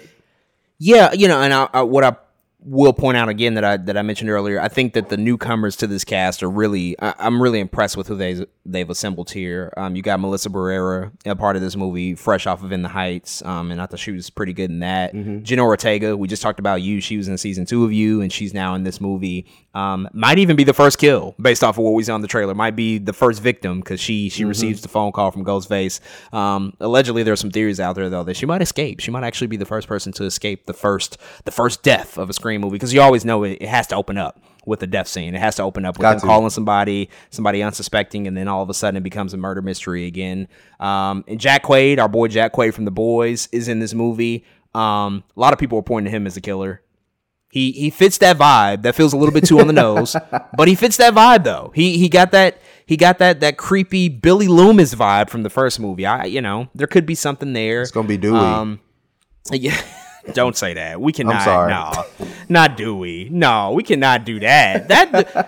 That's a betrayal. That is a true betrayal of the audience that they made Dewey the killer. I mean, they did it in a scary movie though. Yeah, they did it in a scary movie. Mm-hmm. They took that risk. I'm like, okay, well, that worked. But yeah, they got some nice newcomers here. They got a lot of folks from like different TV shows, you know. Yeah. So I'm excited to just see like the new energy that we get in this movie. I just hope it doesn't turn out to be somebody we just don't care about. Like, if they're going to connect it to the first movie, yeah, then you want to make it meaningful. And it looks like they even revisit that house, you know, from the first movie, where mm-hmm. the majority of those murders take place at the end of that film, and the third act. It looks like they will revisit that. So again, very much leaning into that Halloween aesthetic of what we're seeing now with Michael Myers, like revisiting the past, the Lego sequels that we're continuing to get. It's just more of everything. We're just getting more of everything. We're getting our legends returning to these franchises after all these years away. So mm-hmm. we'll see what it looks like when it comes out this January 14th. We got another new trailer for another horror movie coming out next year, February 4th, 2022, for The Black Phone.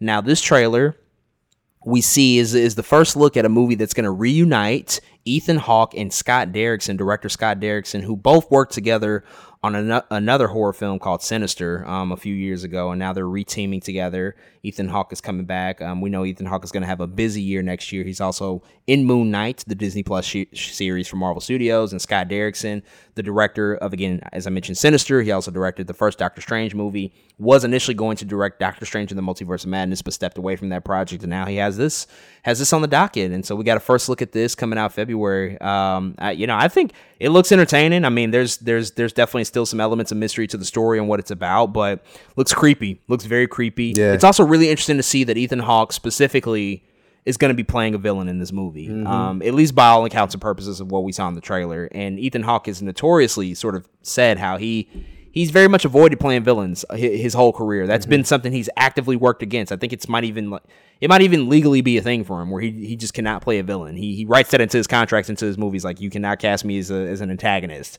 But he's foregoing that for this movie, which I'm excited to see. I'm excited to see a darker side of Ethan Hawke. Yeah, and knowing that he's working with a director that he clearly has a rapport with and that he trusts is a really interesting thing. And this might not be the last time he plays a villain because, you know, Moon Knight, again, he might be the villain in that show as well. So he's taking some interesting risks here. But yeah, again, this trailer looks good, man. I'm excited for this movie. An original story, an original idea coming out to give us just something different than we haven't seen. Like, I'm all for like the legacy stuff that we get with our well-known franchises, but we need the new stuff as well.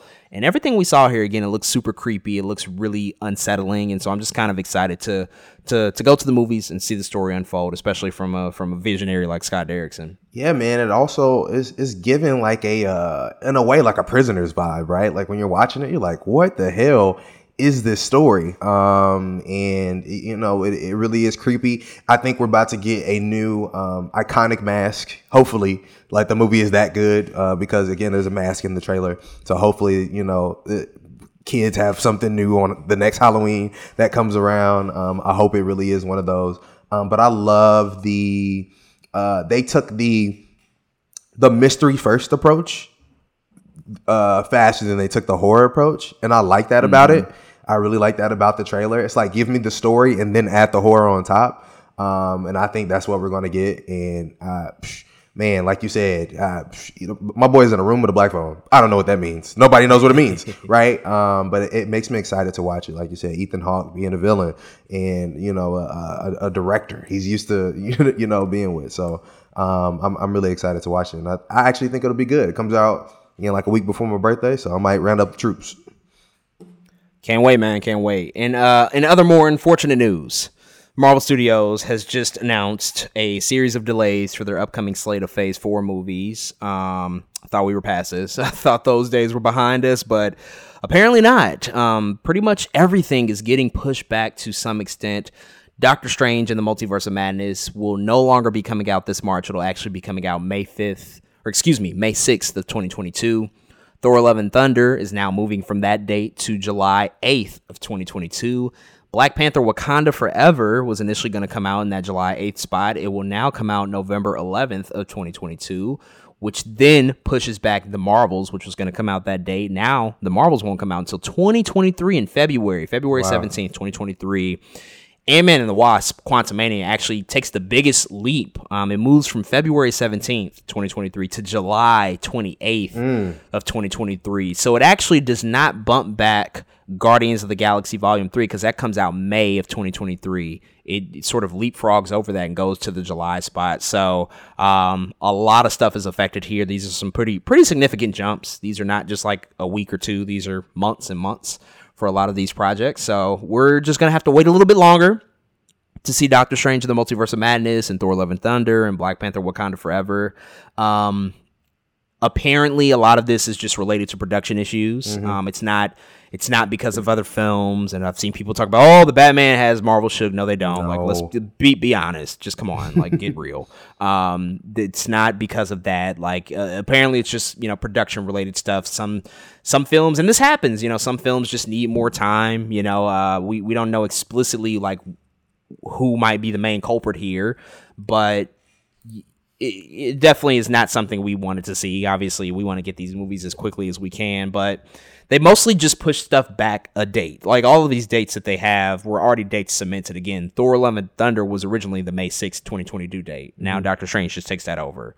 Black Panther originally had that July 8th, 2022 dates, and Thor just takes that over. So they're just slotting stuff and pushing it back a day, but, you know, it is what it is. I wish it didn't happen, but it is what it is. We have to deal with it. It just kind of, I think it'll just kind of make us, you know, appreciate and hope the build up to these are, you know, even more special, and just, you know, build that anticipation even more for Doctor Strange. But now we definitely won't get a trailer for Doctor Strange until next year. Yeah. You know, we won't see anything this year. So we're gonna have to hopefully just, you know, cross our fingers that Spider-Man No Way Home will still come out this year and we can, you know, have that to hold us over. But yeah, any thoughts on these delays and these pushbacks that we're seeing? Yeah, man. I think they did this early ahead of Disney Plus Day, because I think there are some things in between January and that May slot that may go there. Like, for instance, we're still waiting on our Miss Marvel TV show, right? And of course she'll be slotted in there, but I'm interested to see how Disney Plus Day changes some of these TV shows around too. Like if Secret Invasion is here and Moon Knight is there, you know, I'm really interested to see how that moves as well. But I think they did this early. That way, when we get to Disney Plus, no one's like, surprise, here's the dates are being moved. We're like, oh, these are the new dates for the new Disney Plus Marvel TV shows that are coming out. So, yeah, man, I'm just sad because I expected 4 MCU movies to come out next year, and that was like a thing. Like in my mind, I'm like, oh shit, next year's going to be crazy. And we're back to 3, which is fine. You know, I'm not like too mad. I think the saddest thing for me is just having to wait longer for that Multiverse of Madness. That's the biggest thing, is the gap between December and May more than anything. I think that's like the thing that's getting me. But other than that, whatever, you know, like sometimes waiting a couple months longer is no big deal. It's a lot of times it even turns out being better for a lot of these films. So we'll just have to see what they got on Disney Plus Day too. I think this is definitely going to go hand in hand with that. I'm glad you mentioned that too, because a lot of those shows coming out directly tie into these movies. Like we know that Ms. Marvel will directly tie into the Marvels. Exactly. We're going to be introduced to that character before we see her team up with Carol Danvers and Monica Rambeau. Black Panther Wakanda Forever obviously has ties and implications to Ironheart, because we know that Riri Williams is going to be in that movie. She's going to make her MCU debut in that movie and then have her own Disney Plus show. But what is interesting here is that they have moved Black Panther Wakanda Forever to November 11th of 2022, which is a week after The Flash is supposed to release, which I believe is supposed to come out November 5th, 2022. So, listen, a week is just not ideal for any studio to have their big budget tentpole movie go up against another big budget tentpole movie. And it's Black Panther of all projects. You know, this is not just like any throwaway. This is a phenomenon, you know, so it'll be interesting to see if Warner Brothers moves The Flash. I almost think that they have to. I don't think that they can not afford to move it, because I think Disney's going to just hold that, because they can. You know, they have the cachet to do that. I feel like Warner Brothers is going to have to figure out another spot for The Flash movie, because a week is just not enough time to make the money that you would want to make with that movie, especially if you're bringing back Michael Keaton and Ben Affleck and it's a multiverse story. You got Supergirl. You want that movie to perform very, very well, and giving it just a week to do so, it'll be instantly dethroned the very next week, and it'll lose out on a lot of potential cash. So that'll be an interesting development. But yeah, the Disney Plus side of it all, we will get more shows next year. I think we're probably going to get 4 or 5 series next year. Ms. Marvel, Moon Knight, I think She-Hulk is next year. Secret Invasion maybe next year, as you mentioned. The Guardians of the Galaxy holiday special. So there's going to be a lot of MCU stuff. It's just that the movies are going to get shifted around a little bit. So just got to wait a little bit longer. Be a little bit more patient. And in our final news item for this week, we just found out iconic character Sora is now available on Super Smash Bros. Ultimate. This is something that's been very, very much anticipated. He was officially announced just I think, a week ago, that it's going to be the 6th and final downloadable character for the Fighter's Pass that's recently just been released. And yeah, this is another fighter from the Square Enix Kingdom Hearts universe coming into Super Smash Bros. Ultimate. I know a lot of people are super excited about this, man.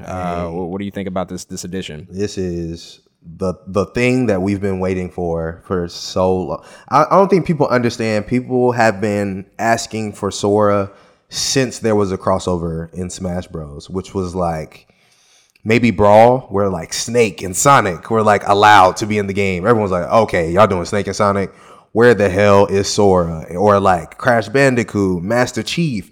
And they were kind of giving us some of these characters, like Kazuya just got added from Tekken, or even Steve from I'm blanking. Minecraft just got added. Everyone's like, what? Minecraft character? What is going on? Where the hell is Sora? And everybody knew this last character had to be big. And about, I don't know if it was a year ago, maybe 2 years ago, there was actually a poll that Smash put up on their website. What character do you want to see most? And Sora was the overwhelming response of that. I mean, it was just, it knocked everybody out of the park. But there was always doubt, right? Because Disney. It's Disney. How do you put a Disney character? Of course, he's Final Fantasy II, Square Enix. And there's already Square Enix characters now in Smash, like Cloud and Sephiroth. But how do you put a Disney character who was like partial, which is Sora, into Smash? And they did it. And he's finally here. And me, I'm probably one of the most excited people ever, because Kingdom Hearts is one of my favorite games, literally of all time. It came at a time where it merged Final Fantasy and Disney, two things I love together. And you don't get that a lot, where people work together, the way they are right now. And it works out the way this is. Like the deal to make Kingdom Hearts was like Sony and Spider-Man. Like that's how like crazy, like, Kingdom Hearts was to the world. And I'm glad it's still going. And now he's here in the Smash roster. And there's about to be a lot of people on Smash tonight, because technically it comes out like 9:00 tonight as we're recording this. He's not out yet, but when people hear this episode, he will be out. And the internet about to slow down on Smash, so just get ready for all the crazy tweets and stuff you might see on accident. Like you're gonna catch some sore strays on your timeline for sure these next couple days. But just know it's a really exciting time for Smash fans and for Kingdom Hearts fans. Where the two meet, and it's really wild out here, man. So Sora is out here. Yeah, man, it's always good to see something that people desperately wanted and been asking for a really long time come over into this universe. Obviously, Super Smash Brothers, you know, one of, if not the most popular, you know, games out there at this point, and the addition of another equally iconic and popular character from that Kingdom Hearts universe coming in here is super exciting to sort of round this out and complete this set of fighters that they have. It'll go down in history, I think. Yeah, it's one of the greatest fighting games ever. It's truly yes. A fascinating and extraordinary experiment. It'll be tough to top what they've done with this one, but if anybody can do it, obviously Nintendo can. They've been doing it for such a long time now, so definitely good on them for this edition.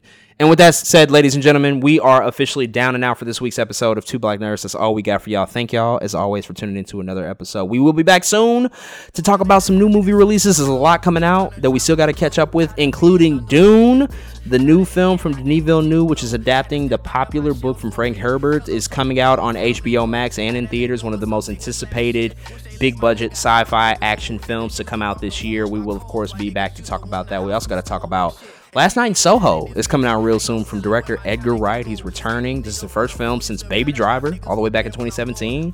Super excited to see Last Night in Soho. And we also got French Dispatch from Wes Anderson coming out really soon here.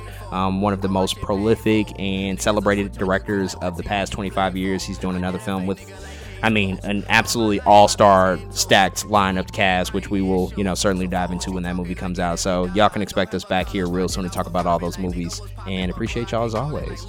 Man, Zendaya and Timothee Chalamet are having a year, right? She's going from superstars. She's going from Dune to Spider-Man, and Timothee Chalamet is going from Dune to The French Dispatch. Yep. Which, wow. They got a lot going on. They're kind of the two hottest stars on the planet right now at this point. They really are. They really are. And they're both so good. And they deserve everything coming to them. But yeah, man, it's just really dope to see. With that being said, y'all, we are Audi 5000. And remember, always bet on black. Appreciate y'all. Love y'all. Thank you for listening to another episode of Two Black Nerds. We're Two Black and Two Nerdy. And we out, y'all. Peace. Turn all my pain into wealth. Shit. Now I be whipping some shit that I prayed for. All my shit paid for. Niggas will switch on you quick like what team do you play for? I did a fake nigga like case closed. All my life I been 10 toes. GED my initials. So fuck what you talking, I get every dollar. I don't have a call, if I did I would pop it like nigga was popping. But bro I can't call it like look where we started but now we here. Niggas throwing shade out of fear. Cause where I'm at niggas see they self. Don't be mad bro just be yourself.